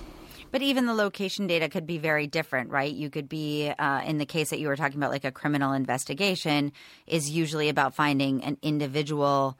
Um, we could also imagine kind of a surveillance that was much more broad. Uh, for example, like you were talking about, to figure out how many people were in a certain area at a certain time and whether or not there's going to be a new outbreak in that area as a result of kind of uh, a person coming in. So it feels like there's those are two very different uh, types of surveillance. Yeah, one is one is uh, the the latter one is very widespread, you know, and that I think that's what has people concerned that in a time of crisis we may witness a sort of a handover of a widespread surveillance capability that we've not not seen before in the United States. So. Um, you know that that's like the the million dollar question here. We do know that, like I said, like in our as our story reports, there are a lot of um, smaller companies that are trying to use uh, surveillance type technology, uh, trying to access public data to to to share uh, you know information about how the disease might be spreading. And you mentioned, you know, there are some concerns. Uh, you've spoken to privacy advocates. What are they saying about this? Well, they're saying that they uh, want more transparency. They want to know what's going on. Uh, the uh, the CDC has not been um, transparent in telling us, you know, exactly what's happening uh, happening with this. We, we we know that, for example, Health and Human Services has contracts with data a- aggregators, and we're not sure what the, you know. We re- reached out to them and tried to get them to talk about what they were doing with the, with the, with this, and um, we didn't get an answer on that. So there's right now, uh, the you know, to be fair, these agencies are dealing with a big public health crisis, but there is this there's this sense that there are a lot of people with data about us that are are coming forward to the government and saying, "Hey, we can help you track this pandemic," and it, you know the public just doesn't know what's happening this week, uh, the government came out saying that they're going to expand their telehealth uh, services for Medicare and Medicaid patients um, and allow people to be talking to their doctors on FaceTime and Skype about their conditions. Is anybody talking about the use of that data? I mean, those are obviously protected conversations by HIPAA law, um, but it does kind of occur to me that they're now those private conversations that are usually one on one in a room without a camera are now taking place online with a camera um, and and could be a source of of aggregating data as well. No, I haven't. I haven't heard about that. Um, I can tell you about one case that people are concerned about, and it, it's this, and this is something we've seen in the past. Uh, people will go on social media. You can imagine Twitter. Twitter is a very public platform, um, and people will make uh, statements on social media and they'll provide information uh, during a time of crisis that they may not actually want to be in the public forever in these public data sets that these aggregators are, are grabbing. So, um, you know, you might put out uh, some medical information. You might say something about your your your medical condition, or you might say that you have the virus, or you might uh, put out your phone number or even your address. Uh, if you need help uh, getting food delivered or something like that, and then uh, a year later, you, you that you you may want to take that back uh, and the problem is that if you know if this data is being collected and is being aggregated by third parties, it's virtually impossible to do that. So one of the concerns that people have is that there may be data that's being put out right now in a time of crisis that uh, the people who are who are putting it out actually wouldn't want it to live in perpetuity in a database somewhere that they don't even know about good point. That's a very good point. As people are oversharing and maybe oversharing information uh, online, something to think about for sure. All right, Bob McMillan, thank you so much for joining us. My pleasure. Context of white supremacy. Gus T. Renegade in for another broadcast, hopefully to share constructive information on the system of white supremacy. Today's date, Saturday, March 21st, 20 2 so I have been told. Uh, before we get to any of the particulars, uh, I've said for some time the metric is constructive information. We should not be wasting time. Time and energy is extremely important, particularly now. But that would be the case anyway under the system of white supremacy. Already had an emergency. All of that being said, especially now, we should not be wasting time. So if you are not getting constructive information from the context of white supremacy, definitely switch off that dial, find some different content. Got to be lots of things you could be doing with your time and energy now. That would be a better investment than wasting time with Gus T if you are not getting constructive information. And it should be pretty constructive during these times. I mean, we cannot afford to be, you know, wasting time. Anywho, compensatory call in. Dial in if you have thoughts, questions, observations. The number 605 313 5164. The code 564943 pound. Press star 61 if you would like to participate. Number again 605 313 5164. The code 564943 pound. Press star 61 if you would like to participate. Many things to get to Wowie. What a week it has been worldwide. Number one, the triumphant return. I wish it was under better, better circumstances. Absolutely. We should have done this, like, you know, last year sometime. The triumphant return of the Global Sunday Talk on Racism. Tomorrow, that would be Sunday, March 22. The time, now it is that irregular time, you know, try to coordinate schedules and such. So it is at uh, 3 p.m. Eastern, 2 p.m. Central, 12 noon Pacific. Racism, white supremacy is global, so it is crucial, critically important to keep that in mind when evaluating the problem of white supremacy racism. This certainly is a time where it might be really fruitful to kind of check in, read certainly what's happening locally. Are you under curfew? Are you not under curfew? What sort of restrictions are in your area? But it's also an important time to kind of check out, see what's happening in other parts of the world, what's happening on the continent right now, what's happening in Europe right now, what's happening in so called Asia right now. Pretty good time to try to check out things local. Dr. Wells, and she would say locally, nationally, globally. We will do our part in that effort tomorrow. I am very eager to hear the perspective, what people are seeing, because they just now uh, in England invoked the lockdown.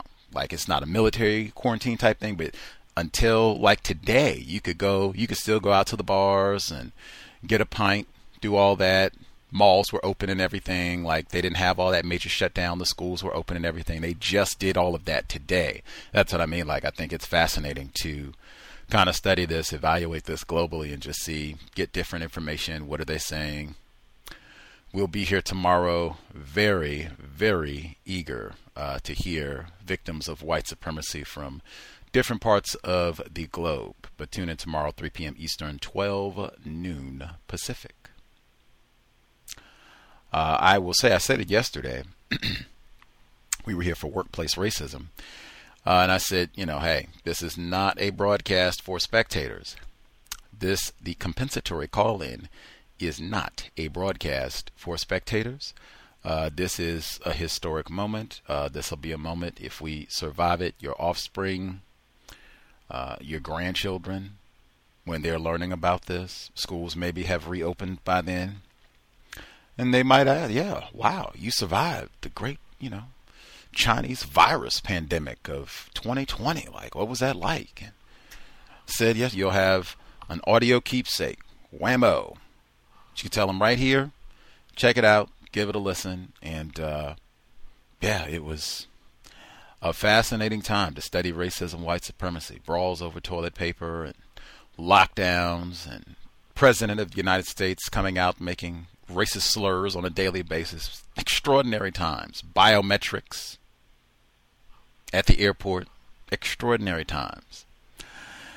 Anyway, uh, not for spectators. Uh, share observations, thoughts uh, of what is happening, what you're seeing. If you have questions, suggestions for victims of racism, white supremacy. We had a listener who she wrote on my Facebook page. Uh, I think I, I posted produce. I had been shopping and I had purple tomatoes and bananas, blood oranges, like lots of fresh produce. And she said, Do you have any recommendations for washing produce? You know, because they're saying that uh, the Chinese virus uh, can live on surfaces for a longer period of time, which could pose a risk. Uh, so you might want to, you know, factor that in. Do you have any recommendations for produce? Uh, when we were at the Florida retreat, uh, Chef Nadira she said that, uh, or she demonstrated, she would do a vinegar like wash basically, and nothing too complicated. I think a lot of folks have vinegar in their house. I do. Um, where you just use a little bit vinegar and water, let it soak for a few minutes, and then she was doing this uh, for pesticides. But I think this would probably work if you just if you have concerns, if you get produce and you think it might have been fondled and you want to give it a good thorough rinsing, you could probably do a little vinegar wash, just let it soak for a short period, and be good to go. Vinegar, good substance to have in the house for lots of reasons cleaning, food, lots of things you can do with vinegar. Uh, let's see. Oh, wait a minute. We'll be here tomorrow. I said uh, we're going to try to broadcast more since people are. We have a, a, a literally we have a confined audience, uh, so we will try to broadcast more. So we should be here tomorrow for the Global Sunday Talk, Greater Relevance, and then we should have a white woman here on Monday, back to business as usual, usual uh, to talk about the book uh, "The Poisoned City." Uh, Flint and their water crisis, which is interesting because now they said, "Oh, wait a minute, we got a problem. Uh, not going to shut off your water. In fact, uh, if you owe, you might have a water bill. If you owe twenty five thousand dollars, pooey on that. Uh, just give us twenty five bucks and we'll keep your water. In fact, we'll turn it on now and moving forward, as long as we're under this uh, Chinese virus, just give us $25 and we'll keep your water on because this is, you know, emergency.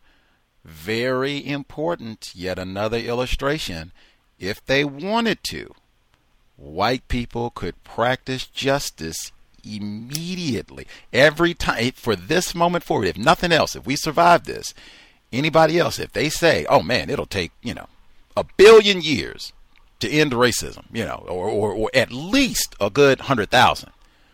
Fooey on that. I saw them close the borders, erase people's water bills, stop evictions like that. They didn't have to have a whole lot of meetings. They didn't have to go to Congress and grapple about the, it. Stopped on a dime. Bam. No more evictions. And that's just that.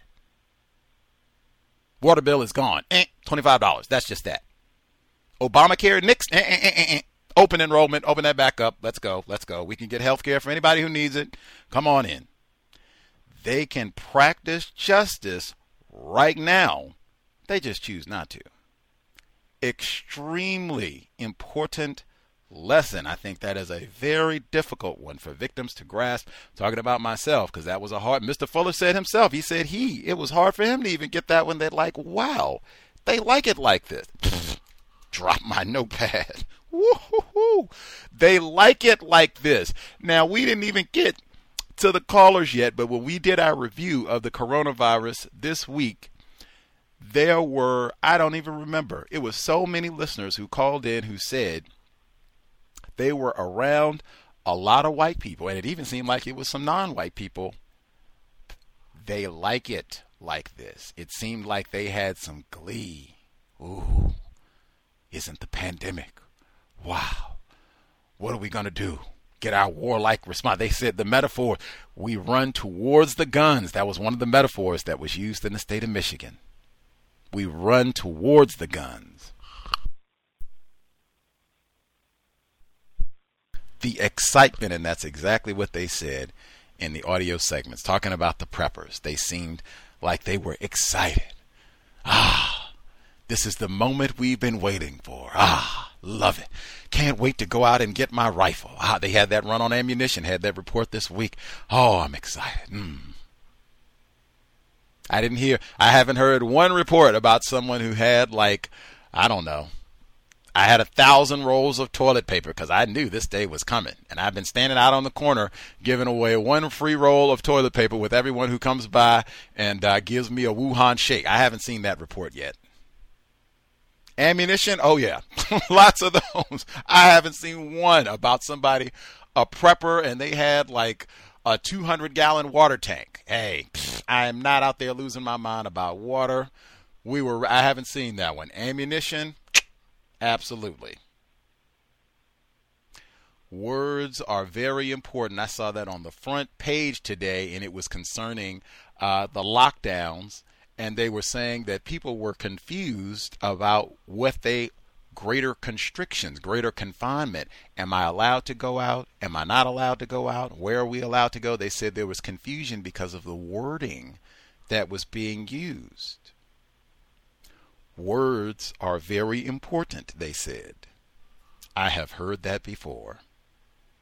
I agree one of the words that was used in the report about the preppers, no less, when they said that they were all excited and you could see the glee, they said Schadenfreude. I said, oh man, context of white supremacy. Man, that is a word we have used on this program to specifically describe white supremacy racism. I believe it is a German word in origin, taking glee, taking pleasure in someone else's demise. I know that word came up in the book club during Hurricane Katrina about Ray Nagin seeing him be arrested and all of that, that white people were experiencing Schadenfreude. Now it's white preppers, Schadenfreude, seeing people run to beat each other over the head for the last roll of Charmins. Schadenfreude words are important. Back to my list they mentioned when they were talking about South Africa, global system, they were talking about South Africa, and they said, oh man, oh man, it's terrible. We had to show, shut down national monuments like Robben Island, where they kept Madiba locked for nearly 30 years. Talk about uh, social distancing. I didn't even hear any other. That's the only monument that we got, the only national monument we got in South Africa, where we kept the the Nigra uh, locked for 30 years, right here, and we had to close that down. Next. Uh, I guess if I would give out one uh, food suggestion, uh, prep work, chickpeas. I don't know what your grocery store looks like. Uh, the grocery stores in Seattle, at least the ones that I've seen, they look better uh, this week, especially the latter half of this week. Not back to what they were like in February, but better than last. Not empty shelves. Uh, they don't have that in Seattle anymore. Like they are kind of getting back to normal, or I guess people aren't hoarding as much anymore, maybe. Uh, but dry chickpeas, that might I don't know if uh, if that's something that has been hoarded or is available in your area, but that would be a good one to stockpile. I inadvertently had dry chickpeas. I inadvertently stockpiled them just because I forgot about them. I got, uh, I bought them in bulk and I bought a lot of them and I just forgot about them. And they last. One of the good things about them, they last for a good while.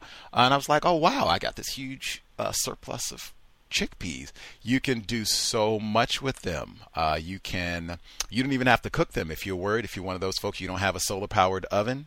Uh, you can just soak them overnight for 24 hours whammo, you are ready to roll. You can use them. You can do so much with dry chickpeas. Uh, you can make falafel out of them. You can make hummus out of them. Uh, you can you can make soup out of them. You can make curry out of them. I mean, it's endless uh, the things that you can do uh, with chickpea. You can make you can take the water from the chickpeas if you soak them and make frickin' whipped cream. like it is amazing what you can do with uh, chickpeas. Like dry chick dry ones. You can get the canned ones, but they are not as versatile. You can still use them, but I mean dry chickpeas, like the whole.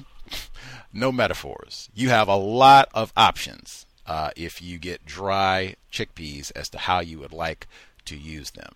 Dry chickpeas, if they are available, great option. Let's see the list. I was going to say something about President Obama and his speech. Oh, oh, I will. I will. I was going to say this broadcast words are very important.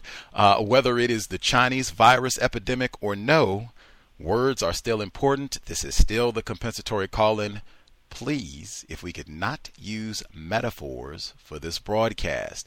Now I can get to uh, former President Obama.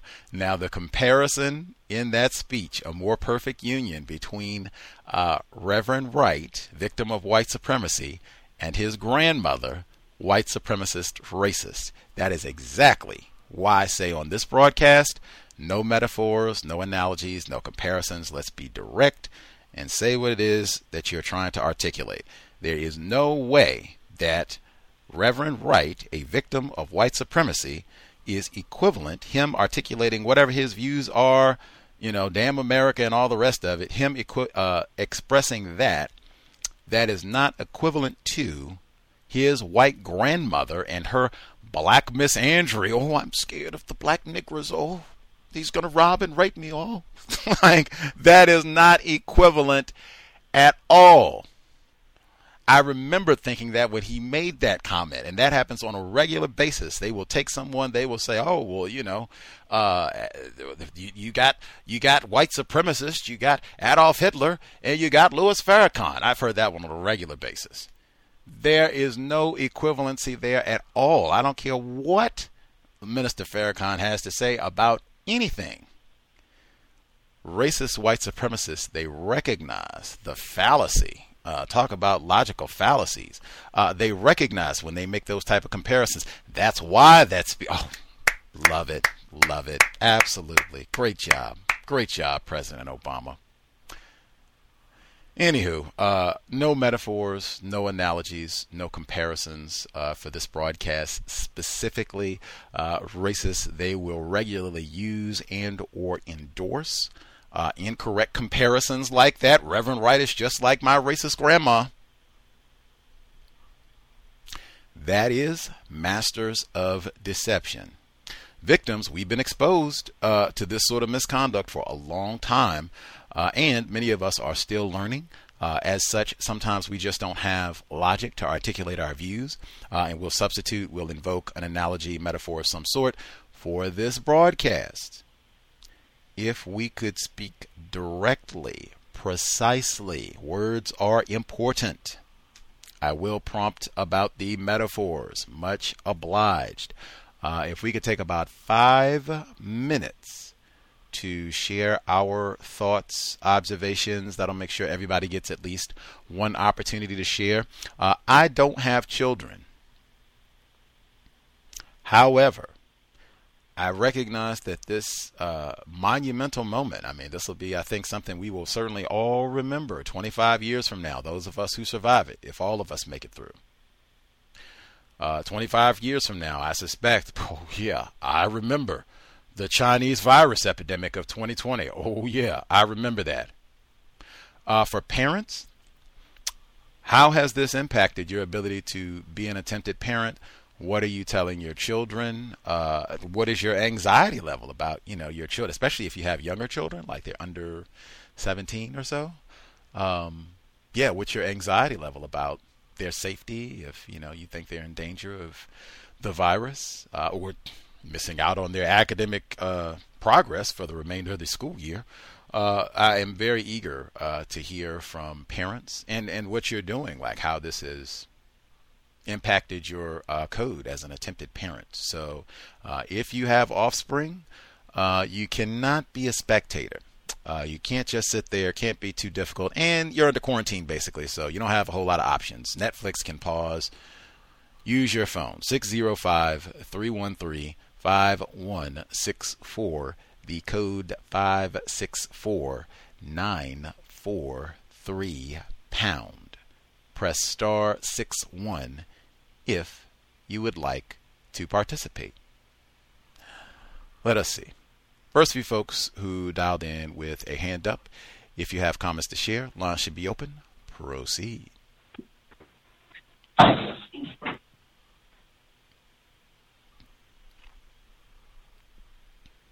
Oh, yikes. Everybody has to uh, hang on for one second. Uh, I almost died in Virginia last year.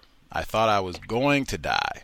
Uh, many times throughout that adventure going for the retreat, I thought I was going to die, and I'm never going back to the state of Virginia again. Uh, there were a number uh, of COWS listeners who were very helpful uh, in making sure I did not die and made it safely back to the best plantation in the known universe. Princess was one. Uh, who kept me from dying uh, when I initially arrived. Initially arrived. Uh, are you there, Princess?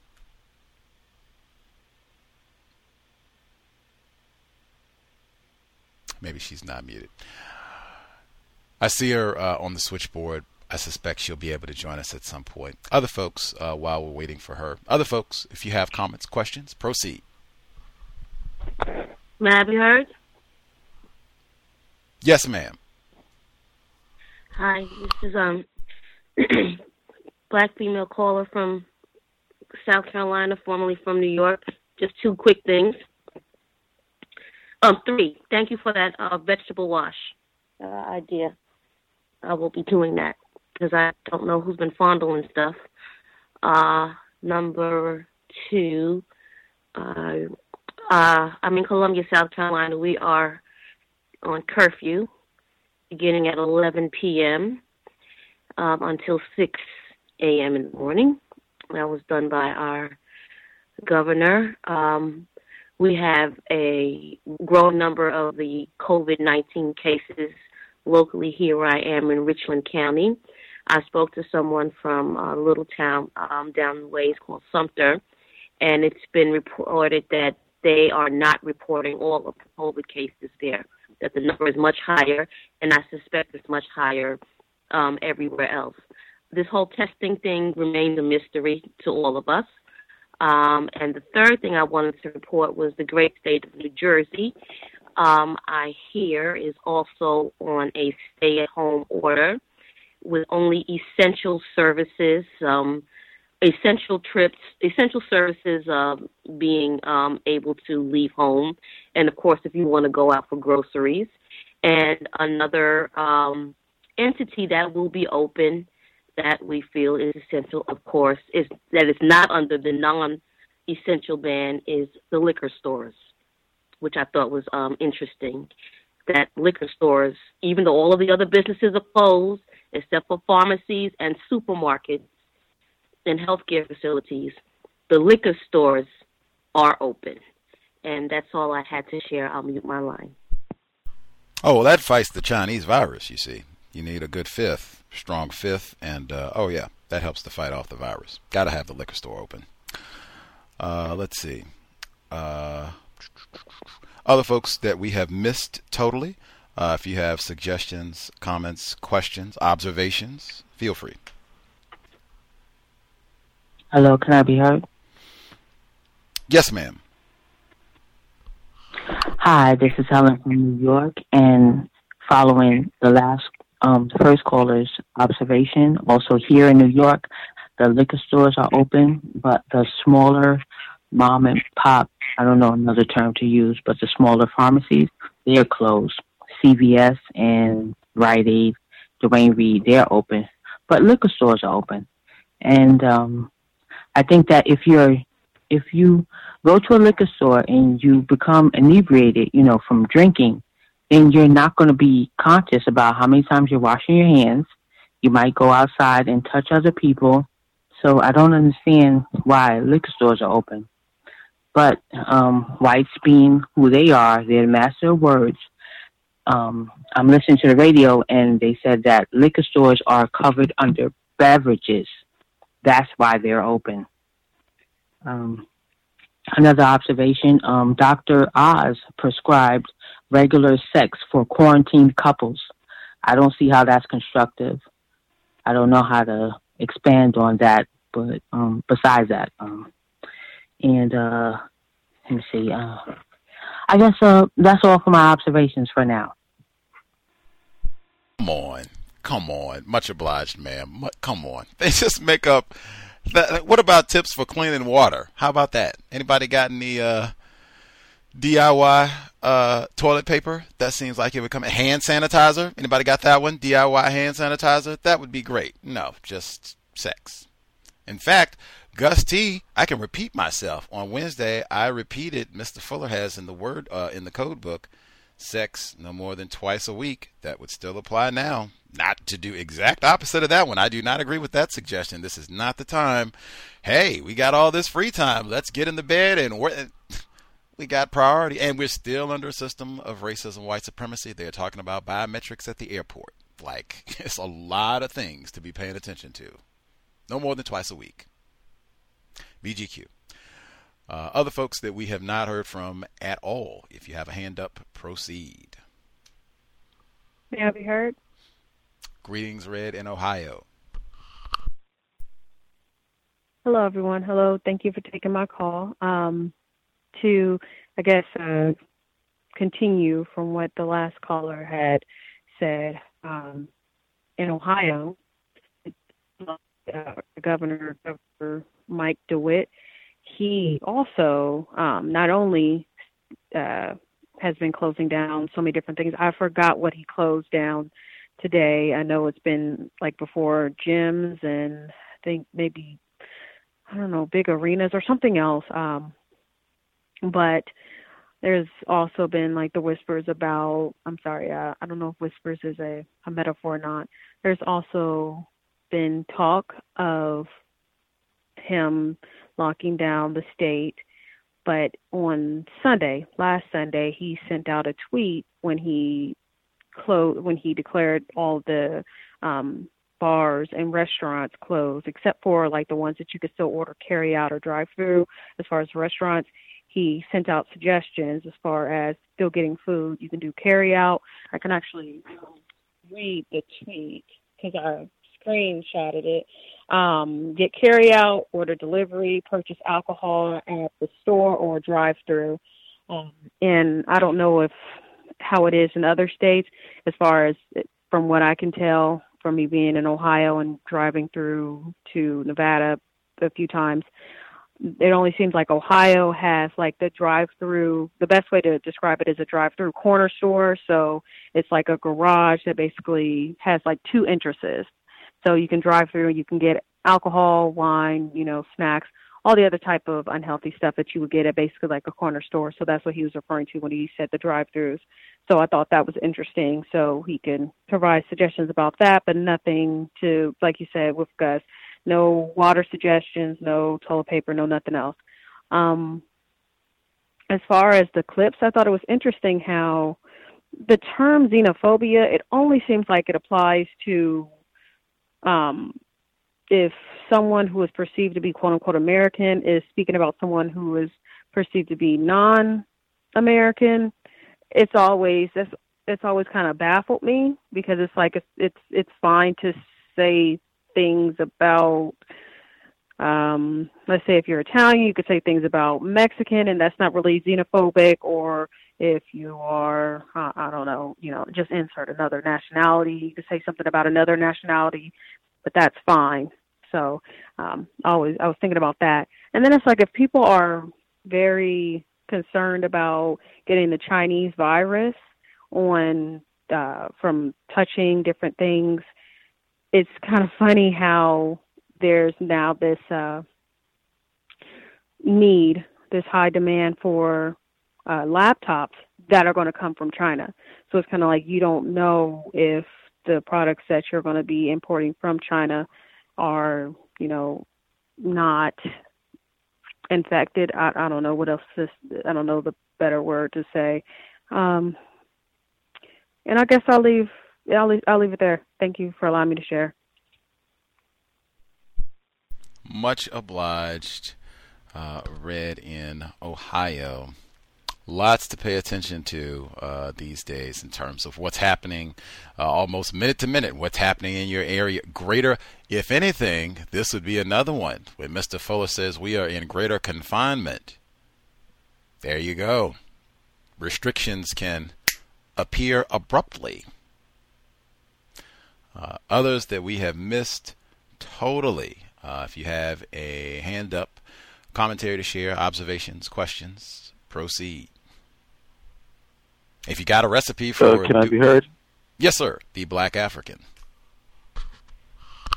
Um, thank you for taking my call. Um, I guess yeah, the the the coronavirus. Uh, the one thing that uh, I guess I'm angry about is like the. I had recently moved to to the, back to the Washington D.C. area, and I was getting used. I had a schedule, and I was getting used to my schedule, and um, I spent a lot of time with my offspring, and um, we were doing a lot of activities. and one of the like, I would just look up activities in the city, around the city, and a lot of things would happen around libraries. And like a couple weeks ago, like that was like my thing now. With my son, we would go to these libraries because they would have like these activities for kids and then by the libraries they would have these like farmers markets so it was becoming like a thing and um I remember one one of the libraries that we went to um when we were leaving the activities I noticed they started this like book sale. And they had like great quality books. They were selling them for like a dollar two dollars. Um I bought like four or five books. Um one of the books that I saw there was the um uh was called The Womanly Art of Breastfeeding. And it was like it was like so I look at it and it was like the sixth edition or something like that. So I was like, oh wow, they've had like a whole bunch of editions of this book, and on the outside it was sort of like these this white these white it was like a white woman breastfeeding. And so I open up the book and I'm sort of like looking through it. And it's really just it's just I was looking at the images and some of the words and just like a book for white women really. And I was like wow and so I went on Amazon just to look. I think it's now on like the ninth edition. So, I mean, just um, just thinking about you know like the activities that I was doing prior to the coronavirus hitting. Like I had a schedule going with like activities with like with me, my offspring, that kind of thing, and yeah.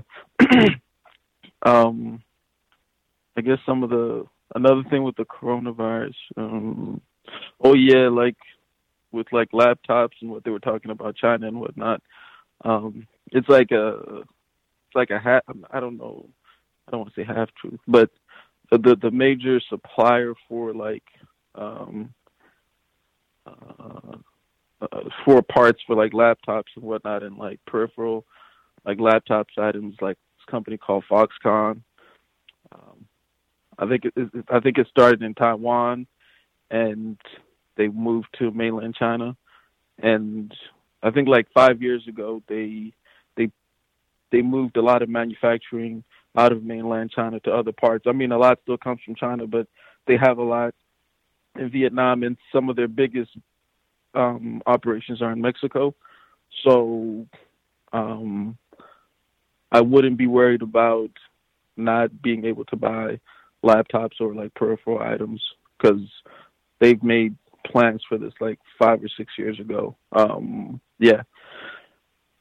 Um, let me see. Oh, your um, your report on so-called South Africa, and um, I've lived through, I guess, what they call a pandemic or whatever, um, the so-called HIV/AIDS pandemic, and um, the one thing that I guess some of the things that I that I noticed then and now is that the true like what I, I wouldn't know if like somebody I don't believe that people had what they call HIV AIDS, but what I did see people like where I would say okay, I'm seeing this person is sick like a family member or something like that is so-called pneumo- just like pneumonia and TB.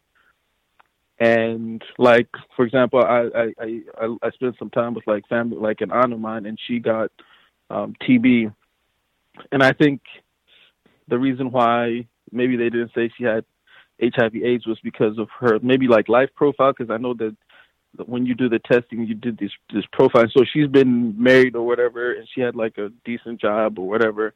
So she was treated for TB. So I remember we went to um the hospital and the TB ward, and she she came back. She was healthy all of that stuff. So that's something I guess to watch out for in so-called Africa. And um, and when they were talking about diabetes, I know that I think there's some kind of agreement that the U.S. sets with like sub so-called sub-Saharan African countries, especially Southern African countries, where you where they they have where those countries can export certain things. I think it's called AGOA or something like that. But I think a few years back, the U.S. said that they that part of the deal has to be that the U.S. exports like meat products to sub-Saharan Africa, and so when I visit sub-Saharan Africa, like South Africa, Swaziland, Lesotho, whatever, males eat massive quantities of meat, like like every day, every meal. There's just massive quantities of meat a lot of alcohol. So when they were talking about the diabetes, it's really almost exclusively black males. Um, yeah, so um, I'll mute my line. Thank you. Much obliged, the Black African with us in Virginia for the uh, first yoga retreat. Uh, that diet right there sounds like a recipe for diabetes and a whole lot of health problems. Uh, diet, what you eat, is extremely important. Man. Uh, other folks who are with us that we have missed totally. Proceed.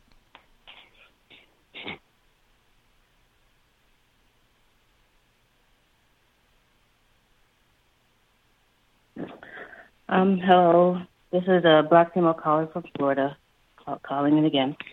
Um, where I am, uh, everything is not completely shut down, but restaurants and other things like that are um you can take out, you can drive through. Um I've been in my house all day. I don't plan to go out and utilize those services, but I do get all kinds of emails and updates saying, "Oh, free delivery and free this and that." So they are trying to promote commerce, even though they're also encouraging you to stay in. So there are some things that are open. Um, beaches started getting closed like by city level, and um, they were calling for the governor to request that beaches be closed down at a state level, and he gave some rationale because they're still they're doing press conferences every day. I didn't expect that they do one on a Saturday, but the president did one, and then I noticed the governor did one, and so we're getting press con- we're getting inundated with lots of news, and um, they were uh, it was requested that the governor close down the beaches, but he gave some rationale about uh, not wanting to enforce certain things too soon because there's a certain tolerance level um, that the, the general public will have, and if they enforce things too soon, people will just stop doing it, and that's not effective. So he he didn't want to allow certain public spaces to be open or to let the local cities make those the local mayors make those decisions about whether they're going to close beaches or not. So where I am, a lot of the beaches have been closed as well, and um, things like that. Um, regarding how it affects me as an attempted parent, um, I'm just I'm trying, and it's not easy, but I'm trying to enforce like an air of seriousness with my my son. Not because I mean it's difficult to do for myself because I do feel anxious and I do try to distract myself from feeling anxious by trying to take things on a lighter note. But with my son, I want him to take things serious. And so, uh, like, if I see him making a comment that that's joking about the situation, I try to just let him know, listen, we don't know exactly what's going on, but whatever it is, we need to just take it seriously. Um, the other day when we went out, I brought him with me. I asked him to just bring his school ID. That's the only ID he has at this point. And I said, just have it on you. I just never, you never know, just have it on you. Um, I, I have tried to do attempted homeschooling with him, um, just to try to have a schedule. It's difficult for me as well because, you know, you want to have a certain, um, presentation to your child, but you yourself are feeling distracted or feeling anxious and it, it's hard to stay focused but trying attempting to do those things um with my son um the the other thing i wanted to share was about the census i had received the census letter in the mail um and it was sitting there for a long time and then i was listening to some report that said oh they're extending it for an additional week i think and those people who don't take advantage of doing the census online may expect a knock on the door. And I said, oh, I don't want that. Let me go ahead and do it online. Um, I don't know that it's mandatory to do the census, but on the envelope it does say in a big black box, your response is required by law. So I don't know if that means that you have to do it or not, but they try to give the impression that you should. It's just a form of data collection, I'm sure. It's um, addressed from the Department of Commerce, U.S. Census Bureau, and so on. I, the reason why I wanted to talk about it was because it only had like four main categories, and I was surprised that number one, under gender, they only had the two natural options. So I was like, okay. So, because I see now all these different options now for gender on other things, um, but I was surprised to see that the census still just has male, female. Under race, however, it, there are so many more options than what I remember. I have done the census before, but I can't exactly remember every single option. But there seem like so many options now. They before you get to race, they have Hispanic origin. That's a whole other category, which I've seen that before on other things. But it seemed like they have expanded the options. So under Hispanic, they had like um, of course, they had no, no Hispanic origin. Then they had specific Cuban, specific Puerto Rican. They had other, where, and then in parentheses they put Spaniard, Ecuadorian, Guatemalan. So it, it was very specific. Then under race, not only did they have the option to choose, you know, white, black, Asian, all those things, they also had a box underneath with a write-in portion and they gave suggestions underneath it. So, like under black, I'm used to just seeing black African American. Now they have you can select black, and then you they want you to also include whether you're Jamaican, Haitian, um, African American. I thought that was interesting. Nigerian, I think, was one of the options. Um, I did screenshot it, but I, but I did screenshot it just because I was so surprised. Um, but I, I can't access my screenshots at the moment while I'm on the phone. Um, and then Asian was also specific. There was a there was a, it said Japanese, Chinese. It was very specific, and they even had terms that I had never seen before, like chamorro, C H A M O R R O. I had to um, look that up. It's indigenous people of the Mariana Islands, including Guam. So I just thought, wow, why is it? I mean, maybe it's been that specific, but I just don't remember that from the last time I did it, where they have the portion where you can select your race in general, and then you can be more specific in a box underneath where you literally write in. Um, uh, and also you can check multiple boxes, and if you still can't find what you need, they have a box at the end that says other, and you can just write in whatever. So I just found that to be super interesting. The last thing I'll say, um, hopefully I haven't taken up too much time. The last thing I wanted to say was, with all these press conferences, um, I've just been noticing the people who stand behind Trump. Um, one of your listeners in the past had suggested reading the 48 Laws of Power. And just observing the way the people are responding around Trump, it made me think of that book. And the very first chapter in that book talks about um, do not like outshine your master. And it just appears like all these people are falling in line besides the Dr. Fauci. Everybody else, Pence, um, they had Ben Car- Carson speak today. They all defer to Trump. Like no matter what they did, if they're talking about, um, you know, a new um, medication, treatment, they all say under the guidance of Trump, we did this. Under the guidance of, and I just thought, they keep deferring to Trump as though he is the most intelligent person to do national security, finance, health. It just seems very interesting. Like, although the book, The 48 Laws of Power, I think is, is geared to a specific audience of people who already have some access to power, not black people, even though it's not geared toward, you know, black people as a target audience, I feel like just seeing how the hierarchy of white people trying to get power, the things that they do. I thought that that was interesting. And I know one of your callers before had mentioned trying to read that book. And I think um, uh, Mr. Clemson grad yesterday mentioned at his workplace observing a hierarchy of power as well. So it just made me think of that. And the 17th law of power I found to be interesting is um, uh, keep others in suspended terror cultivate an air of unpredictability. And there's there's more, but I'll just leave it at that. Like that's exactly what I feel like I'm going through, suspended terror.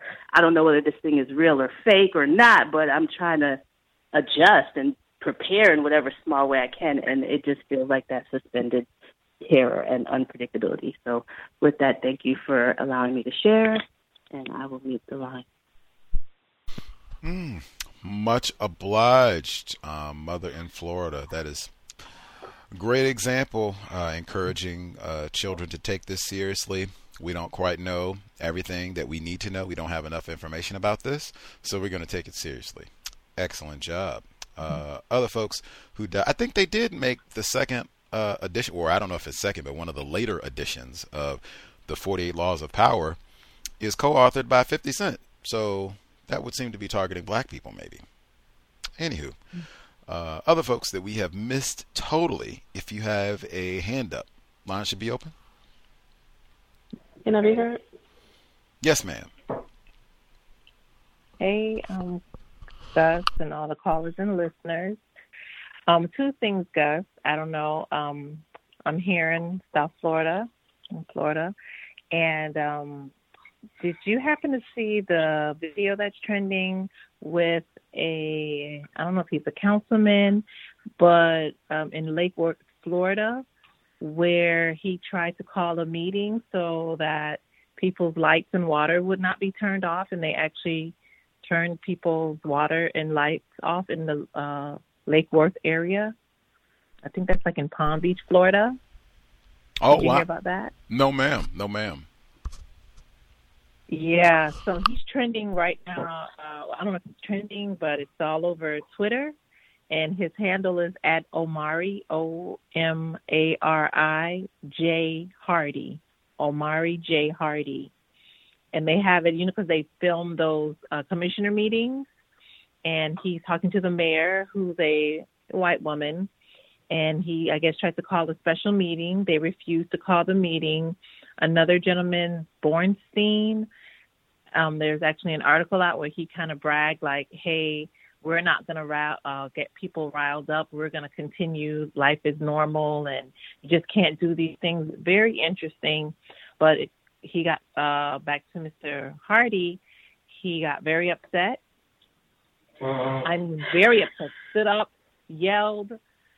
He says that this is a banana republic. He used the term of banana republic. That was interesting using that um, phrase. I'm like, okay, I guess that was like a crazy, well, not crazy, but um, that I can't think of the word, but he called it a banana republic and got really upset. The white woman got up. She said, um, I had nothing to do with that, which is what white women tend to do either cry or deny all responsibility, although you're the mayor. Walked out.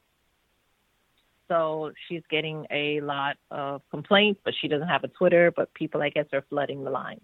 So you can check that out. That's a really interesting video. I've seen it a few times on on the uh, social media today. Another thing that I came across, and I've seen the article as well, is it's on Yahoo News. Federal law enforcement documents reveals white supremacist discussion discuss using coronavirus as a bioweapon. So the white supremacists are saying to put body fluid and spray it on law enforcement and in uh, black urban neighborhoods and lick. I think as I was reading doorknobs and spit on elevator buttons.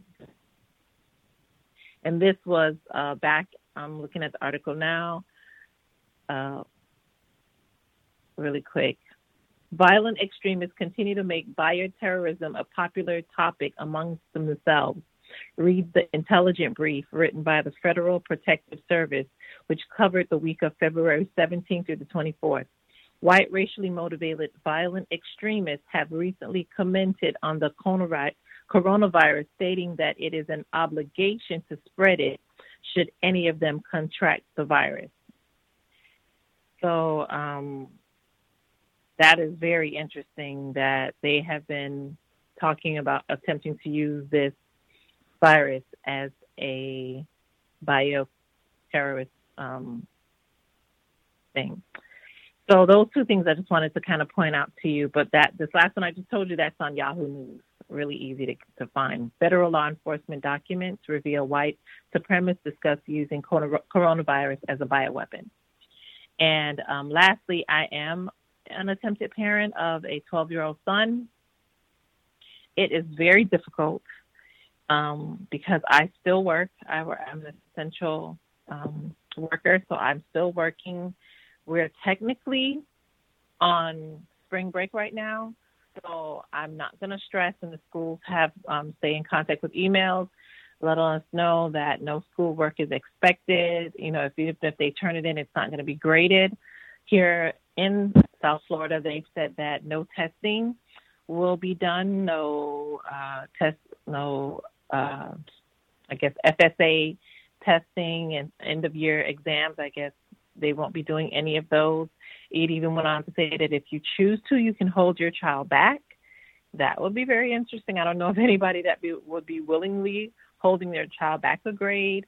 I mean, there's a lot of um, confusion my son's in the seventh grade, so we were just talking today about how we feel really bad for all the people who were having graduation parties and he was reminiscing on his fifth grade party and how it was such a good time and he does feel bad for all of his friends who are going to miss out on that experience of walking across the stage and things like that i do have a young adult parent i'm a young adult child here she's 21 and we she and i had a very serious discussion and I she's not working right now. She was working at the casino.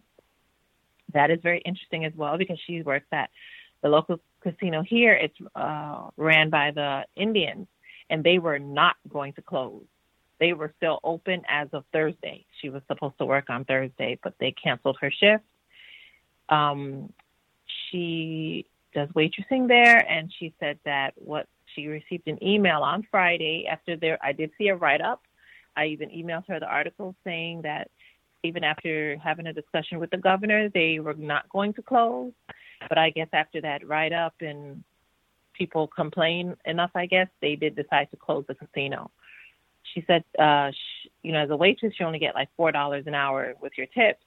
She says they sent her an email because she is part time. They will be paying her her her hours at twelve dollars an hour. So she will be getting some little check at twelve dollars an hour. All of the other stimulus and things that they're saying they're going to do, I'm not sure she would even qualify for those. But um, it's really, really uh, confusing, not clear. My mother is a small business owner. Um, she has a beauty salon, and she's just really worried. Um, she's over 70. She even mentioned today about going in to work next week and doing a customer, and I'm like, you will not be going for a $50 hairdo.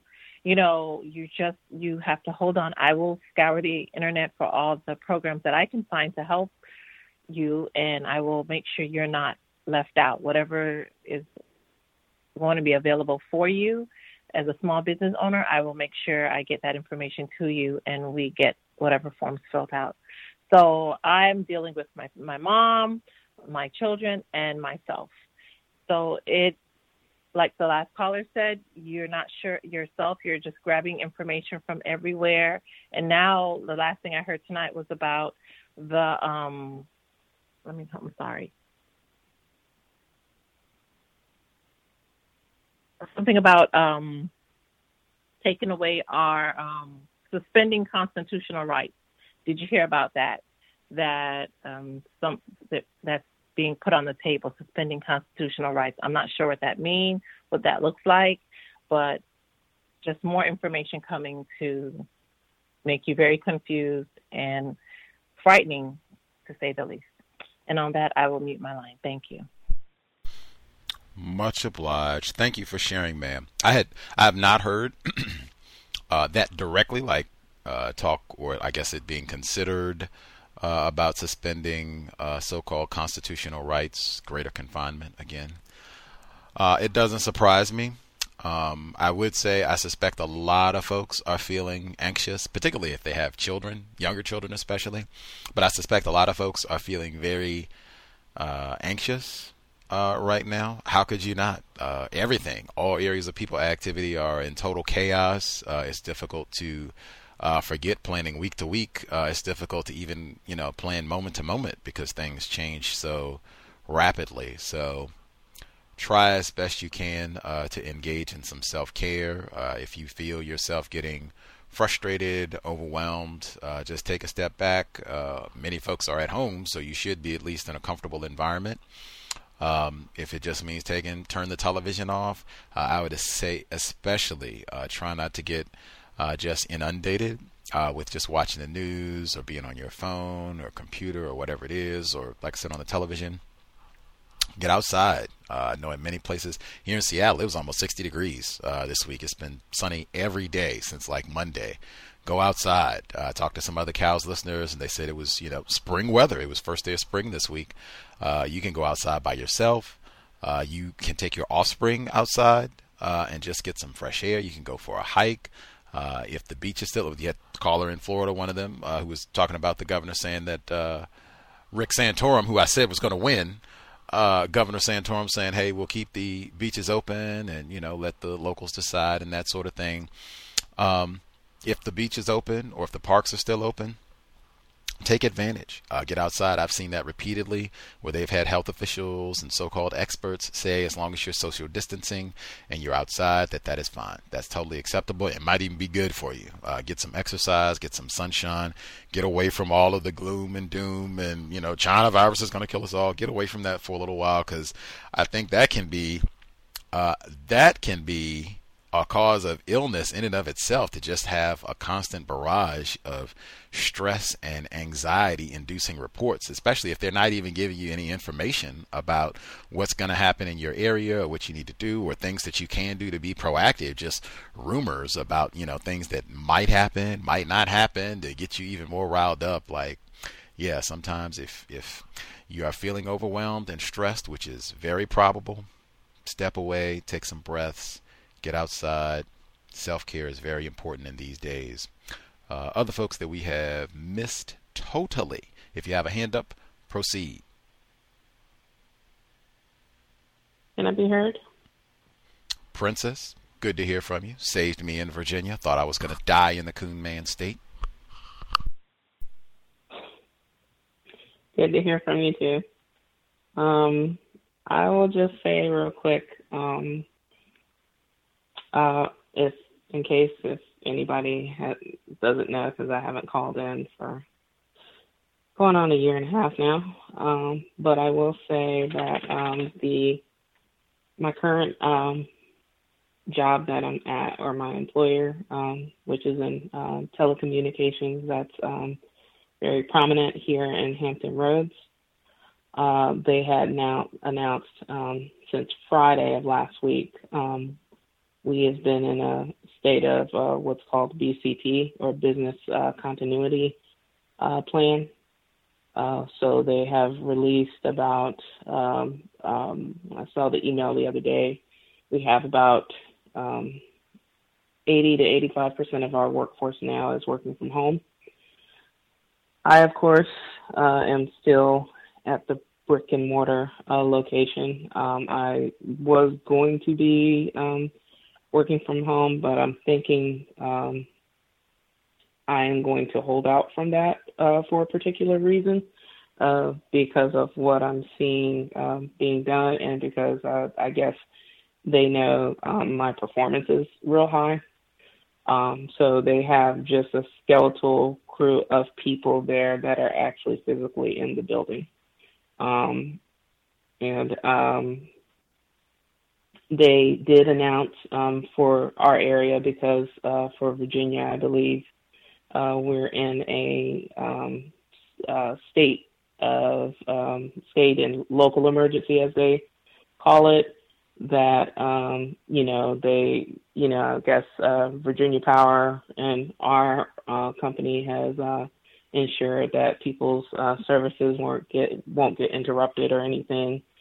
Um, our company has partnered with the FCC um, with uh, an initiative that ensures that customers for the next 60 days, uh, 60 days, will um, not uh, experience any um, uh, interruptions in their services, um, whether it's cable, internet, or phone, or phone, as long as it has been since as of uh, March 13th, because that's when we got pretty much the, the orders from Atlanta as what we were going to do. Um, I did see an email, um, believe it was yesterday. We did have um, one of our centers in Connecticut that had an employee test positive um, for COVID 19. Um, so I don't know what they're uh, getting ready to uh, do there.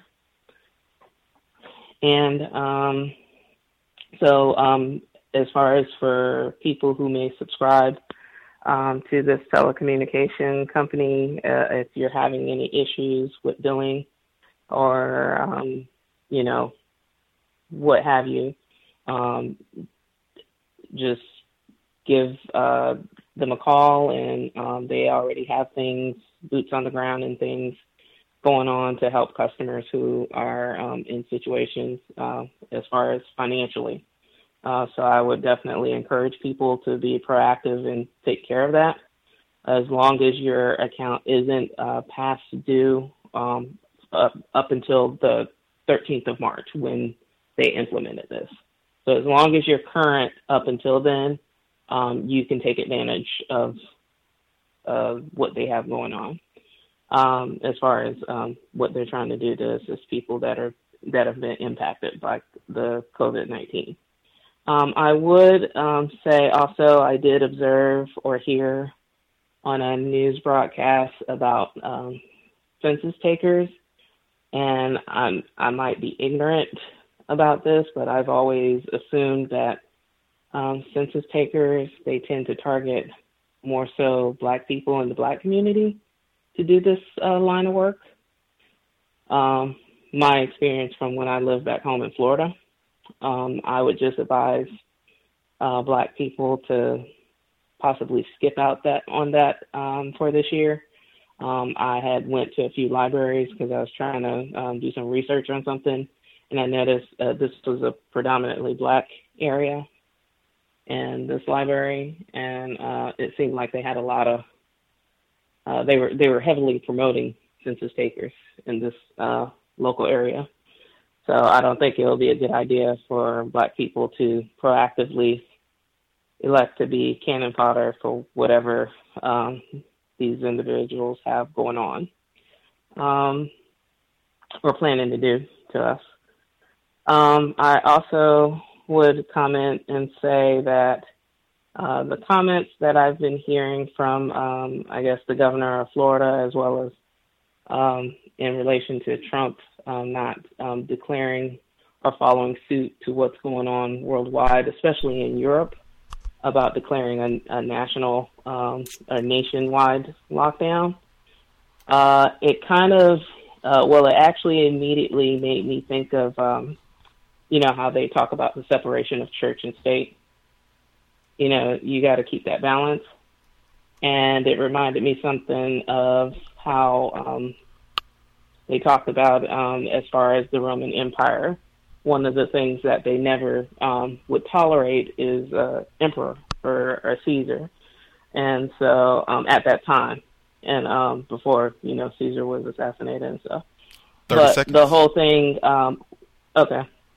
Um, I would say that um, you know it's a lot of word game that they're doing with that. Um, it's kind of coded because they know who they have to answer to. So they won't declare martial law, but they'll leave it up to the states uh, to implement uh, such a plan. So that way it won't look like it's just one whole totalitarian type thing. And We'll leave it there. I would say Right at 30 seconds. Okay. awesome. Lord. Much obliged. Good to hear from you, uh, Princess. Take excellent care. My goodness, we had a couple of folks, or several folks actually, uh, who've been saying that they had somebody who either was sick or you actually said who tested positive, positive uh, for COVID 19. So, you know, self care is super important. Uh, maximize that over everything. It was so great. That was such black self respect. A previous caller who said, you know, I'm making sure my mom is not going to be putting herself at risk uh, for $50 or some foolishness. Like self care is super important uh, in terms of just making sure you are safe as possible under extremely dangerous conditions. Uh, other folks we've missed totally. Uh, if you have a hand up, proceed. Can I be heard? Greetings, retired firefighter. Lots of our Florida uh, folks this evening. Yes, sir. yes, sir. Uh, it is, and it has been uh, for weeks, uh, in and around 80 degrees in South Florida, uh, which is uh, common. I am watering my lawn in the second cycle of my year workout uh, with weights on Monday, Wednesday, and Friday, and uh, on Tuesday and Thursday cardio, hitting the speed, hitting the speed bag, heavy bag, and doing some running on the treadmill. Uh, uh, DCS program has been postponed until uh, future uh, uh, reference to uh, the uh, the virus. Uh, and also because it's at a uh, Miami-Dade County Public School when they have the meetings at. Uh, filed income tax uh, at, uh, well, a place that I've been doing it at now for about 15, 20 years. Uh, the owner uh, hires former students. He used to be a, my, a Dade County Public School teacher. Uh, Andrew Gillum, Mr. Gillum, uh, there has been circulating uh, a photograph, a photograph of him, what uh, non-white black people call metaphorically butt naked, uh, on on a floor inside of some sort of place, uh, and apparently standing over him appears to be a white person. uh, apparently that took the photograph. Uh, I, I think it has something to do with the incident that he was involved in. Uh, I myself personally, I am not sure. I'm not a, I'm not a photographer, but I'm not sure on whether or not the uh, photograph is uh, uh, accurate. Uh, I do understand nowadays that photographs can be uh, can be uh, uh, subjected to you know some sort of uh, uh, tricks that I'm not aware of. Uh, but anyway, uh, they're circulating this this photograph. Uh,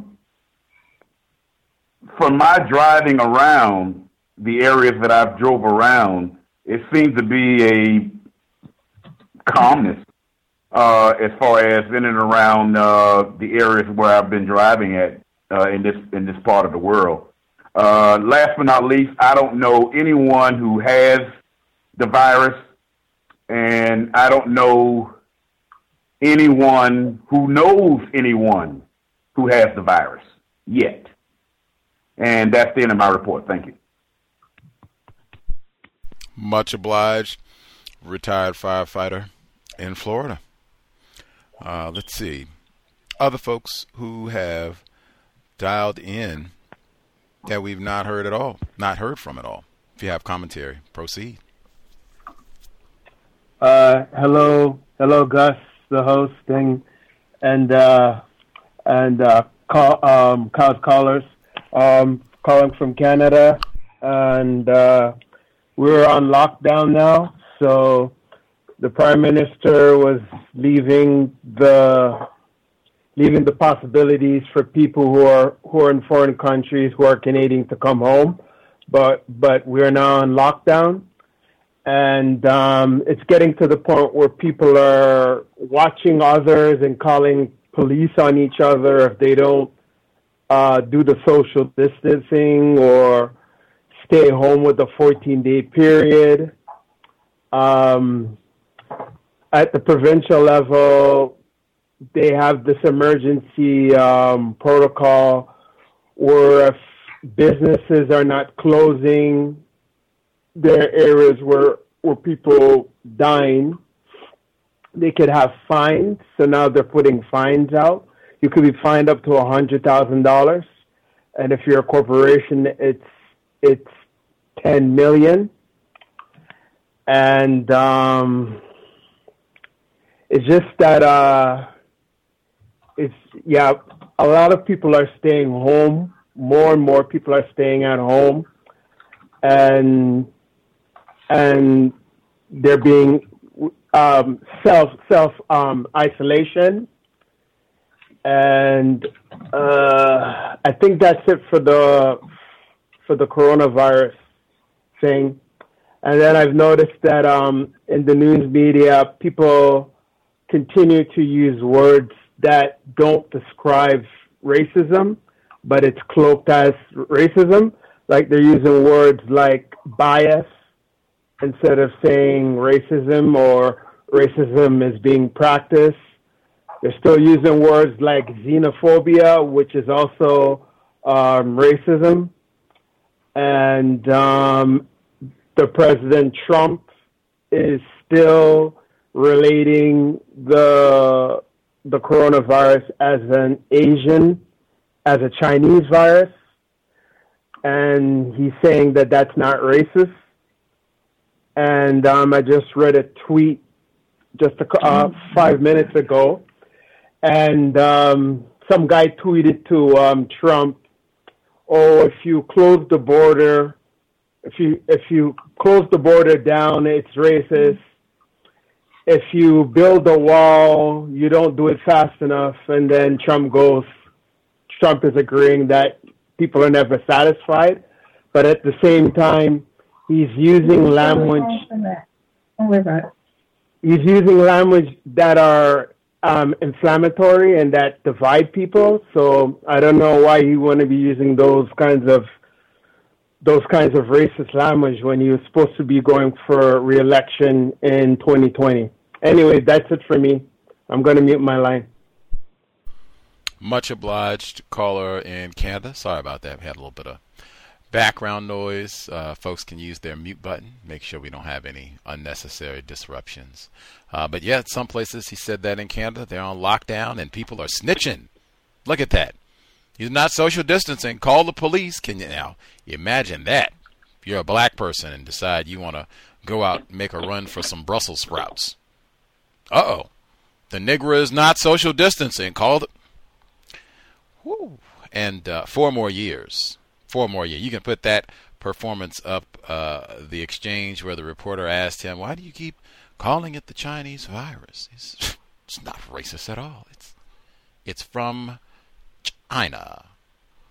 Four more years. That is, loop that one back. Four more years. Four more years. Four more years. Landslide in November. Other folks that we have not heard from. Thomas in New York. We had I had lots of hands to get to. Hold your horses. Metaphor. I was trying to work through the hands. I saw you, sir. I'm sorry, Jeff. I'm sorry, sir. Um, yeah. Hello. Um, um, I hear that KFC now got an article where they're stopping using the slogan "finger licking good" until after this coronavirus. So you know this is serious. You know, uh, they done turned off basketball and they done affected KFC at the same time. You know, um, alcohol actually might be a good idea because isn't that the main ingredient inside of the um hand sanitizer, Gus? I mean, you know, maybe we're just using it for the wrong purposes, but um, let's see, you you, you had um, a report where someone said that I believe it was Dr. Drew or one of those doc, Dr. Oz, whoever said that they should be having more sex during this um, whole outbreak. And I would say in 20 years we could be hearing about the coronavirus baby boom. You know, um, white white population is declining. Um, the Defense Production Act that was signed by Trump suspends the Constitution. Um, it gives the government, under his authority, the rights to take a, any business or car, vehicle, and use it for the efforts of fighting the coronavirus, and, also um, could also force people to work, you know, in this effort as well. Um, using that law, you could look it up. Um, I saw lines around the block, not for toilet paper, but for parents trying to get routers and laptops from the public school system because they don't have any and they're supposed to be starting homeschooling on Monday. Um, total catastrophe.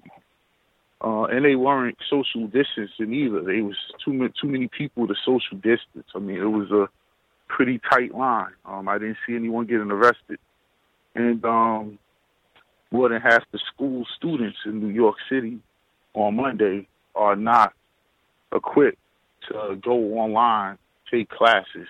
Um, so, for no other reason other than the fact that they're not white, poor, poverty, um, in a city that brought home over eight point one point eight trillion dollars last year and bragged about their gross domestic product, uh, which is banking.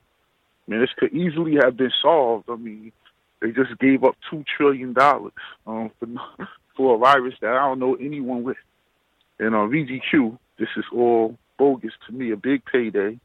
Everybody on Wall Street's getting bailed out. Anyone who could claim that they had any effects of this coronavirus from the airline industry, hotel, fast food, anyone. That's it. They're getting paid, including landlords. And on top of that, any doctor, if you come in with a common cold or flu or bronchitis right now, you'll be a fool not to get the bump up to call it coronavirus. I mean, the government said they paying for it. You know, they everyone's going to get paid. Gonna make it look real. Um, now, as for Donald Trump, Gus, you know, gotta appreciate Donald Trump. I wish all white people was as direct and blunt as Donald Trump is, because um, he's honest. That's why I like him. He's honest. He's the most honest white politician I've ever seen in my life. Um, he has done it to the Mexicans, the Puerto Ricans, now the Asians. no one gets a pass with Donald Trump. Okay, so I love it. Um, he has not blatantly disrespected us as of yet. However, he did get the NFL play. He called them sons of bitches, but um, but either way, I do recall um, a couple years ago, um, Asians marching in the streets for the rights to gun down a black man, just like a white cop can, um, Akai Gurley. So that's my thoughts about them. So you get what you get. You're still not going to be white. Um, the Obama speech, you know, he has a point in that speech, though, Gus. I think white children are getting better than their parents at practicing racism, though.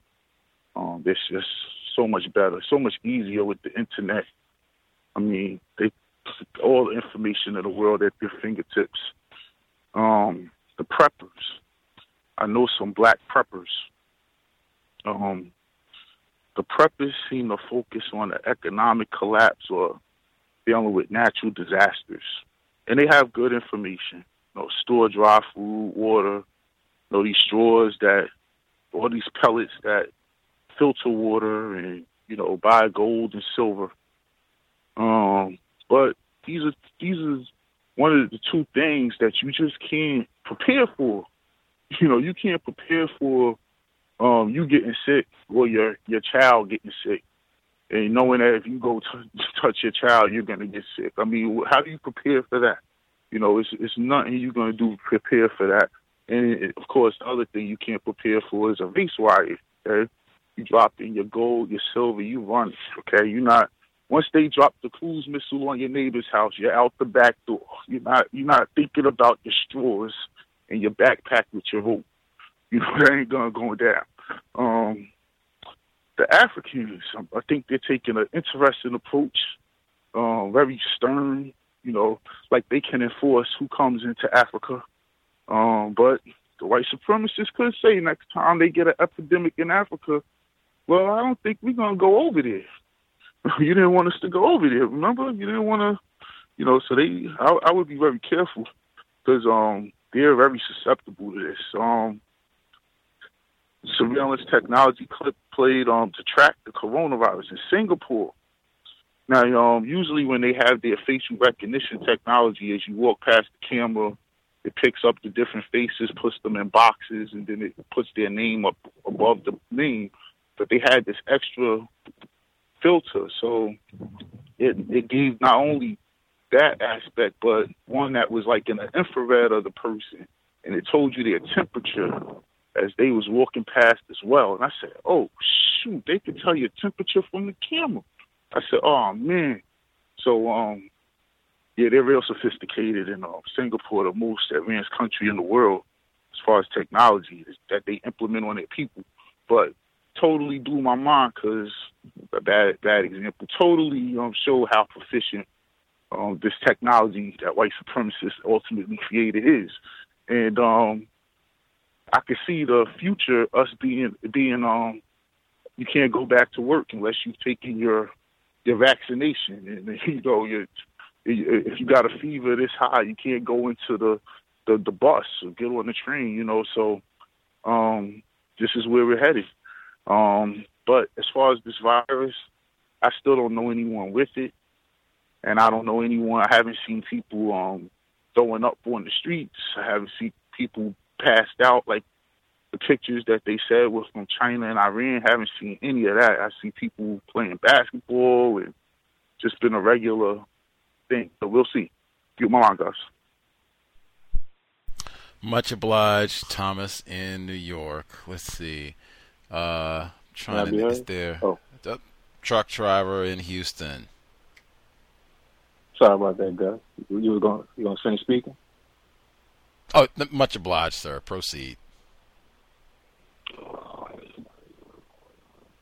And um, um, besides toilet paper and um, hand sanitizers and um, uh, being um, you know wiped off the shelf, um, uh, I don't know if we're going to some type of war or something, but um, it seems like um, there's no um, there's no bullets left on the shelves neither. So I don't know if um, you know, white people are going to shoot the virus out the sky. Or, or what, but um, yeah, it's just it's nowhere nowhere you go you can find. There um, there's no ammunition, no bullets um left um almost in the city of Houston, no matter what store you go to.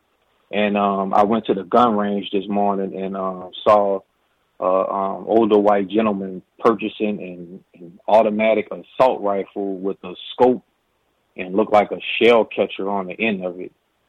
Um, as far as I am an attempted parent, um, like the um, the female caller said earlier, it is a little harder to get um, to get the teenagers um, to, I guess, take this take this thing seriously because I'm having trouble with mine as well.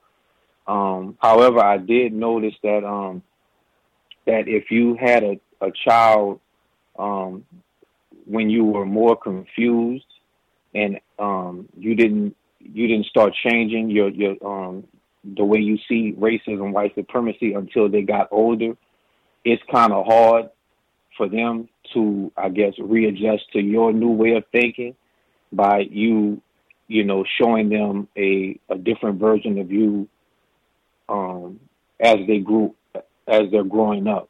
So um, I think that's the, the one of the real reasons why it's a little bit harder for um, you know um, teenagers to take it seriously.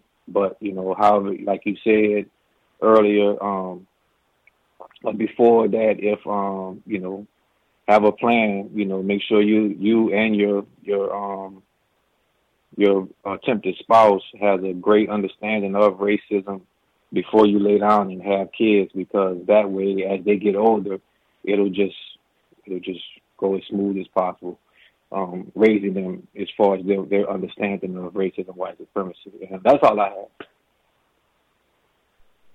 much obliged, sir. Thank you for sharing. So glad to hear from attempted parents.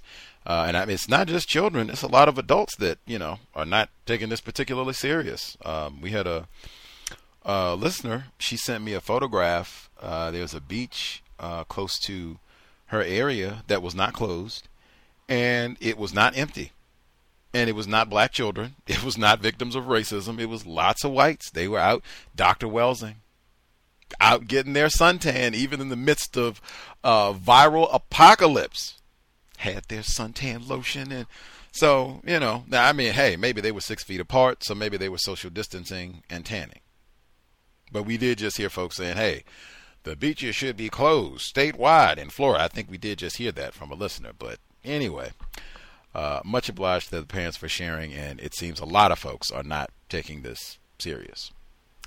Uh, other folks that we missed totally. There was a female caller. I thought. Uh, did you have commentary?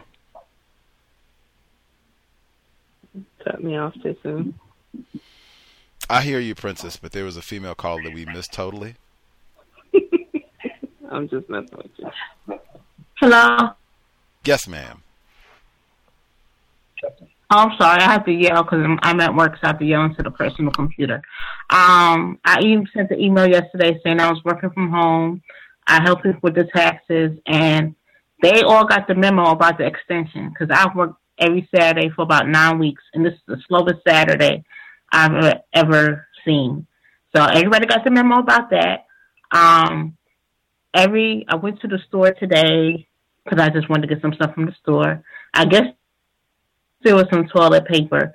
But here in the South, I guess they ran out of grits. Grits are super important. I had mine already, so I wasn't. I didn't miss any. Um, I don't. I try to keep up with what the president, the announcements from the president, because that's usually where everything stems from. So I try to look at those. But again, because I'm working from home, nothing for me has really changed. I go across the hall, do my job, go back across the hall and do my other stuff.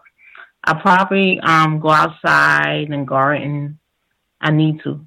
I think if I say it to more people, I'll actually do it because somebody asked, "Did you do that?" Um, and because I have stuff. So this is important. If you don't know how to grow your own food and stuff, you need to be mindful of that. Um, this if you have the ability to start, this might be a good time because you never know when things were going away, and also with the especially with the food supply, I'm expecting another price increase like in 2008 with the oil because oh the food is scarce and this that and the other. So I will look forward to after this is over, prices of things rising. So if you're able to get things on sale and you can go outside, you know, get some things. And I agree with Thomas about the, I guess the treat, not that you should treat people bad, but I don't really feel bad because I always think of Peter Liang when they say something about Asian people. That's just my, on my mind forever now. And I read a, I read the article the un, the young lady talked about about the white supremacists, and I also read another article. I think someone talked about how liquor stores are mandatory, which I don't see, but whatever. Um, everything else here for me personally is okay. No big problems and hope you're all staying safe. Back to work. Much obliged. Thank you for sharing, ma'am. Back to work. Back to work. Alcohol can be used as a sanitizer. They did say, because Thomas was talking about that, they did say a number of uh, distilleries have switched over and began uh, to make hand sanitizer. So, you know, I guess if you sobriety would be best and you have a fifth on hand and they don't have hand sanitizer, there you go. What if you have large pores? I'm just saying, something to think about. Other folks that we have missed totally.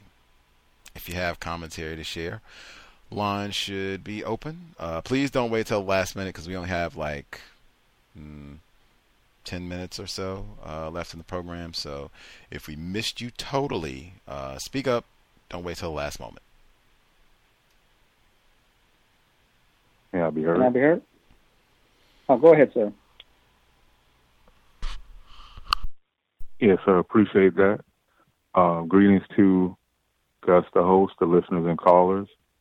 Uh, just a few things. Uh, what I've noticed about uh, there was one particular case here in our county where uh, they just labeled it a female worker at a daycare, older B kids was uh, tested positive for COVID nineteen, and that uh, I noticed the other well, all of the cases that have been reported, they're just only naming the age and the gender, and I find that interesting. Uh, that I'm thinking that in many cases it may be white people just a guess, but I do think there are non-white people being affected but I'm wondering if this were a lot of uh, darker people, I wonder if they would be, uh, in some way, shape, or form, showing a racial classification.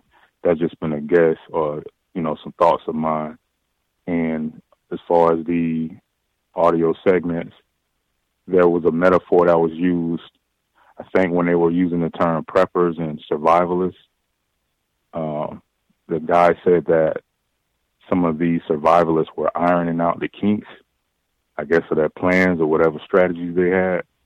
And I thought about the code book.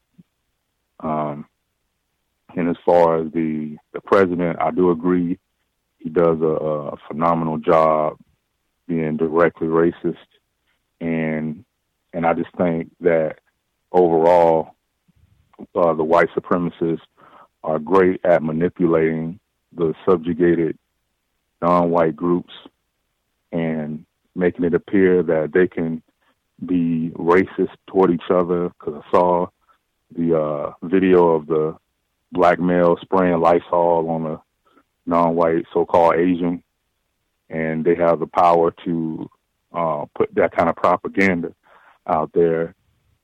Uh, and I noticed that the terms that are being used as well they don't seem to have these same words used for white people, like the word preppers. I think they're going to use that for white people, survivalists, patriot, you know, brave, hero, American. Those words are attributed to white people. Um, and just one last thing is that I'm noticing when it comes to when they're talking about the mistreatment of the people who are classified as Asian, they are specifically naming Asian. Now, when you know, when it came to Colin Kaepernick and the NFL players and players that was doing the kneeling, and the term "people of color" was used. And now this is something that affects uh, black people and the mistreatment that we face from law enforcement. But this, the term Asian American, is being more uh, specifically used in this situation. The term people of color isn't even being added as a secondary term. If anybody listened to these reports, um, and and that's all I wanted to share. Thanks for allowing me to speak. Much obliged, caller in Florida. That is a good because they will say xenophobia against Asian Americans and Chinese Americans, that sort of thing. Good point. Uh, Henry in Chicago, thank you for your patience. Uh, greetings, Gus, and greetings to all the callers and listeners. Um, Illinois has uh, implemented also to a stay-at-home order uh, starting today. Uh, basically, it's just uh, you know if you don't have to go out for non-essential stuff like groceries and hospital visits, uh, and uh, also liquor store runs, you, they they suggest that you stay at home. Um, but I don't think any drastic measures yet have been implemented in regards to okay, if you're going out for you know a party or something like that, and the police stop you, uh, then you know you, you I don't know if they're going to you know cite you or anything like that, but uh, I do know that uh, there are people who are working like uh, essential workers, uh, like first responders. Uh, they have been given notice, you know, or they have been given notes that if you know if law enforcement or somebody stops you, then they have to show them these like letters that they've been given, uh, stating that uh, you know they work at a hospital or they work at you know they work at a you know uh, police department or whatever. Uh, people that need to you know work during this time, or or at the grocery store. So I, I, I do know that there are some people who have been given these notes, uh, which is kind of strange if you know uh, martial law or curfews have not been implemented yet. Uh, I find it interesting uh, going to the store the past couple of days. I find it interesting looking at the items that have been sold out and some of the items that were still left on the shelf. Like I remember the first couple of days uh, when this uh, when this whole thing started to, to hit was, you know, all the hand sanitizers were you know being sold out, paper toilet, you know, paper toilets. But then I look on the shelves, and hand soap is still available. So I I didn't understand that. Uh, also, too, uh, you know, bottled water is being you know uh, bought out, you know, by everybody. But you know, I go and I still see water filters on the shelves. And uh, that's what actually what I did. I just bought me a, I just bought like a like water filter, and I have a water filter that lasts for about six months now. So uh, I didn't understand why people didn't go after the water filters and started going after bottled water, but you know, I don't know. Uh, so when you're uh, talking about uh, essential, uh, essential. Uh, oh no, what I want to also talk about was the uh, the the virus the co- the COVID virus in Africa. You played a, a, a clip on that, and one of the things now, I'm not a microbiologist, but somebody correct me if I'm wrong. One of the reasons why it's not as prevalent. I mean, there are cases in Africa, but it uh, one of the reasons why it is not as prevalent is, from my understanding, and like I said, correct me if I'm wrong, but uh, viruses have a short shelf life in warm and uh, in warm and uh, humid conditions. And this is why Africa is not as susceptible to the virus. In some areas of Africa, is not susceptible to the virus others. Because I know, like there are there are flu seasons that happen in the wintertime because of the fact that um, uh, you know you got dry air and everything. And I think this is why, like places like New York and Washington, you know, they have, you know, high cases of uh, virus. But I, like I said, I could be wrong. Like I said, I'm not a microbiologist, but, uh, you know, that was my understanding of it. So, Uh, but that's all I had on me, my line. Much obliged, uh, Henry in Chicago. Did we miss anybody? So we are uh, right at the edge. Did we anybody with a hand up that we did not hear from at all?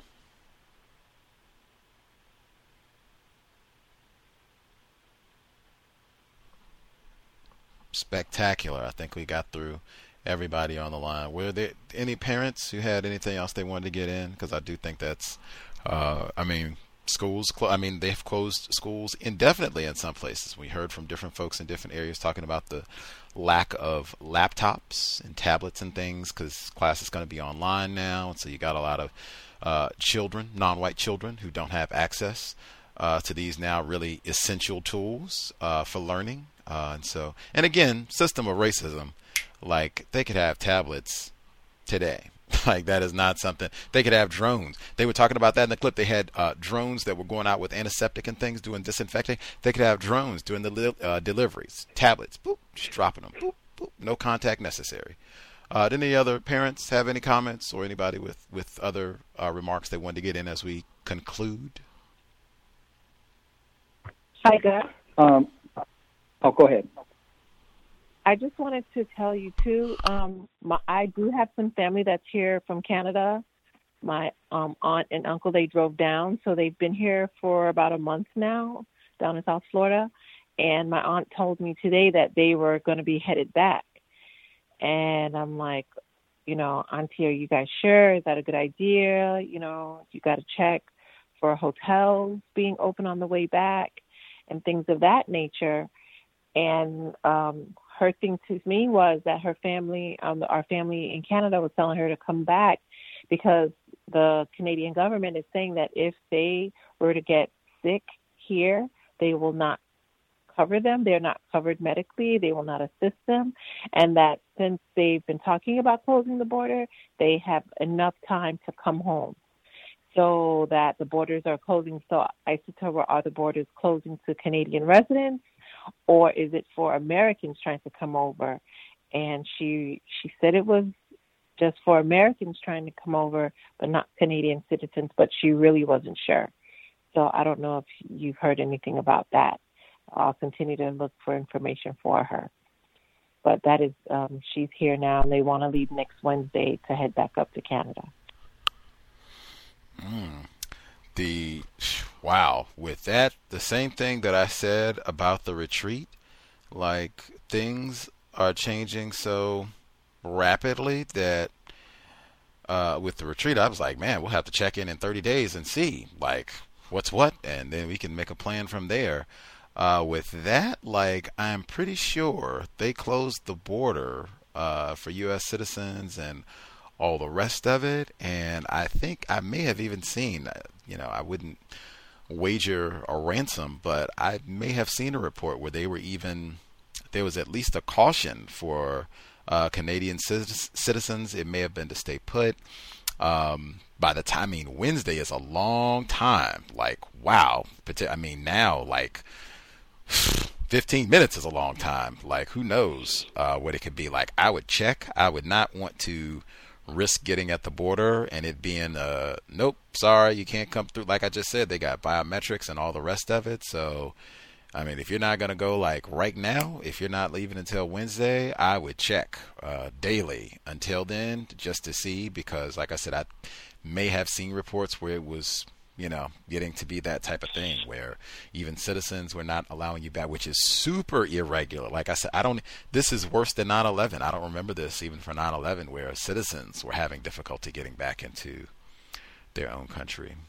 Um, let's see. Uh, was that Henry in Chicago? Did you speak up simultaneously? Uh, yeah, real, real quick. Uh, my daughter, uh, while she's out of school, uh, she's actually doing e learning. Uh, but the thing is, is that she goes to a private school, and uh, here in Illinois, uh, Chicago public schools and all the other public schools in uh, Illinois, uh, actually by law, the teachers are not required, or I think they're they they can't have contact with the children during this time because these are not instructional times. So they cannot like grade them uh, on anything uh, in regards to this because uh, because of the fact that these are not going to be made up days uh, here in Illinois. They are they are they are under law called uh, uh, uh, uh, act of God days. That's what they call it because of the fact that this is something that was uh, natural disaster or something like that. So I find that weird about you know how that uh, how that is affected, and also too I think I mentioned this yesterday that uh, Illinois uh, schools have been shut down in, at least until April seventh, but CPS Chicago Public Schools have been shut down until April twentieth. So I don't know what's going on with with that as well, but uh, that's all I have right now. Much Um, hello. much obliged, Henry in Chicago. Um, uh, yes, ma'am.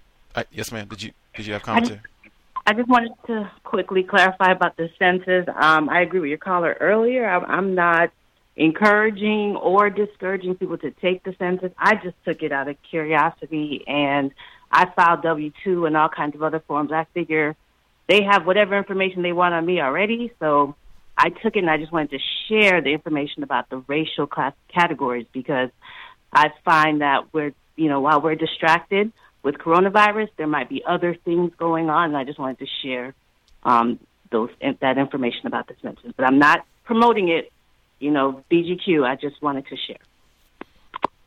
Much obliged. Much obliged. Those racial classifications can talk about confusion. You can check multiple boxes and all that. And I did think that was important that they didn't have all that confusion about gender where you could check. They didn't say you can check male and female. They didn't have a box for other if you want to put intersex and all the uh, male, female, race. Oh yeah. And no Jewish. Well, let's see. That's not a race. There was no Jewish on there either. not a racial classification. I guess you could put that in another, but that's not a racial classification. So I guess they didn't get that. They didn't get that zany with their classifications. But uh, yeah, more to come. You can check multiple boxes and all. Uh, did we have anybody else final comment to get in? Parent or anything else before we wrap up? Take one more. Hey, hey guys, could I say something? Last comment. Okay, um, someone was asking if the Canadian border is closed, and it is closed. Um, some other, um, it looks like it's closed as of Friday night, midnight. So uh, I, I, I'm. This is what I'm looking at. It says that it's closed. But if I were you, I would still go do research to find out if that's clear or not. But since last update was March 20th, 2020, and it's clo- um, it's closures by country. So Canada, Canada, Canada.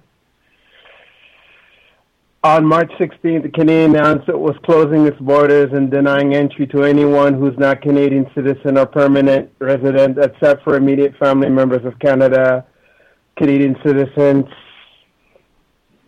Uh, so most international flights to Canada will be direct through an airport starting March 18th. So I don't know. This doesn't really tell me anything. All right. That's it.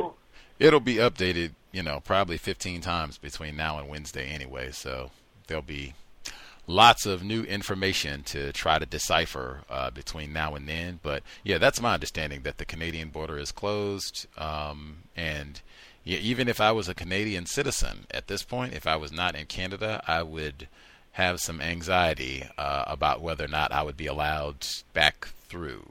Um, yeah, I would check frequently. Yes, Yes, ma'am. Yes. Can I make a quick uh, suggestion? 30 seconds. Hello. Okay, I would highly recommend folks to invest in a steam cleaner. Um, you can also, uh, if at any point we run out of soap, uh, you can use antiseptic wash, what they use for pre and post op surgery.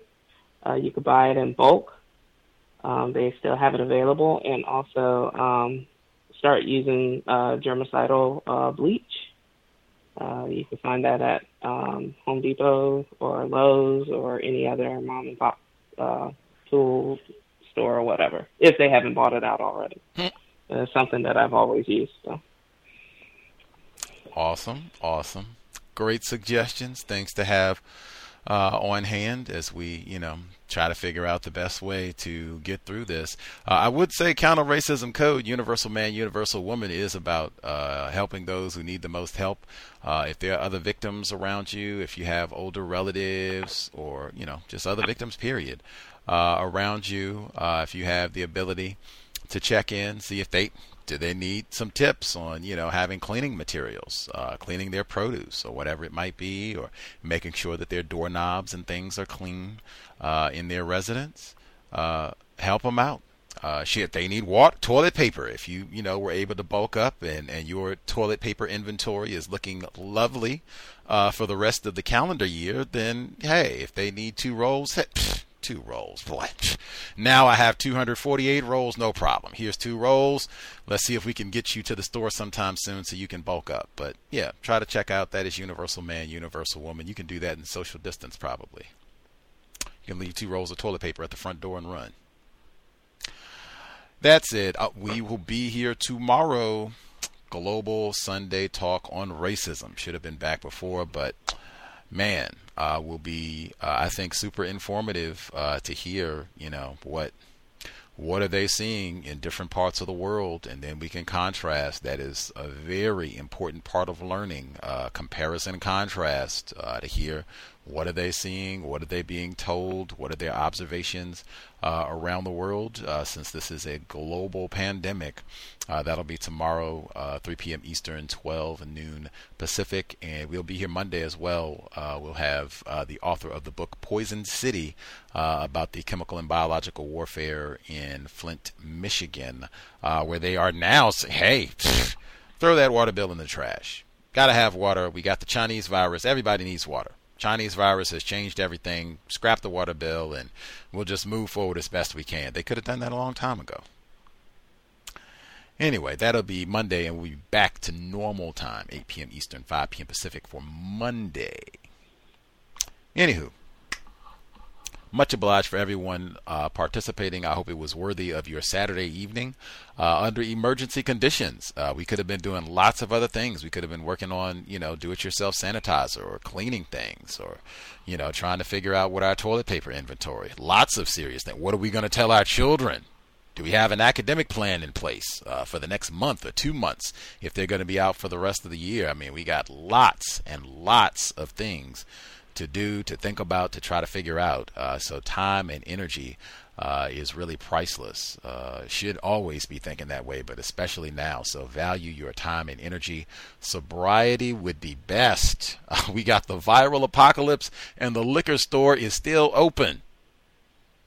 Come on unless you're going there and that is a part of the recipe for the do it yourself uh, hand sanitizer and you can go there and get like a really cheap gallon of like grain alcohol or something and then you can use that to make like 120 gallons of hand sanitizer. Well then right on. That's excellent use of the liquor store. But other than that sobriety would be best under condition that you might be able to do that. I'm thinking about you probably could do that. Get like a gallon of really cheap grain alcohol and whammo, you could probably make about 120 gallons of uh, some kind of cleaning solution. I'll have to check to see for that. Anyway, uh, other than sobriety, whew, we are not going to be burning up the cell phone and wasting time uh, in all of this. Sobriety would be best if you are going to be at. Well, I guess you shouldn't be in the vehicle, right? We should be uh, at home thinking of recipes, cooking, figuring out how to clean produce, you shouldn't be in the vehicle, I reckon. But if you are, uh, you should be buckled up, uh, I reckon. And I guess now you should have your papers uh, to justify where you're going. If you're an essential employee uh, or whatever it is, have your paperwork uh, at hand uh, in these dangerous days and times. being sober, being buckled, having proper paperwork, and if you're driving, you are not on the cell phone.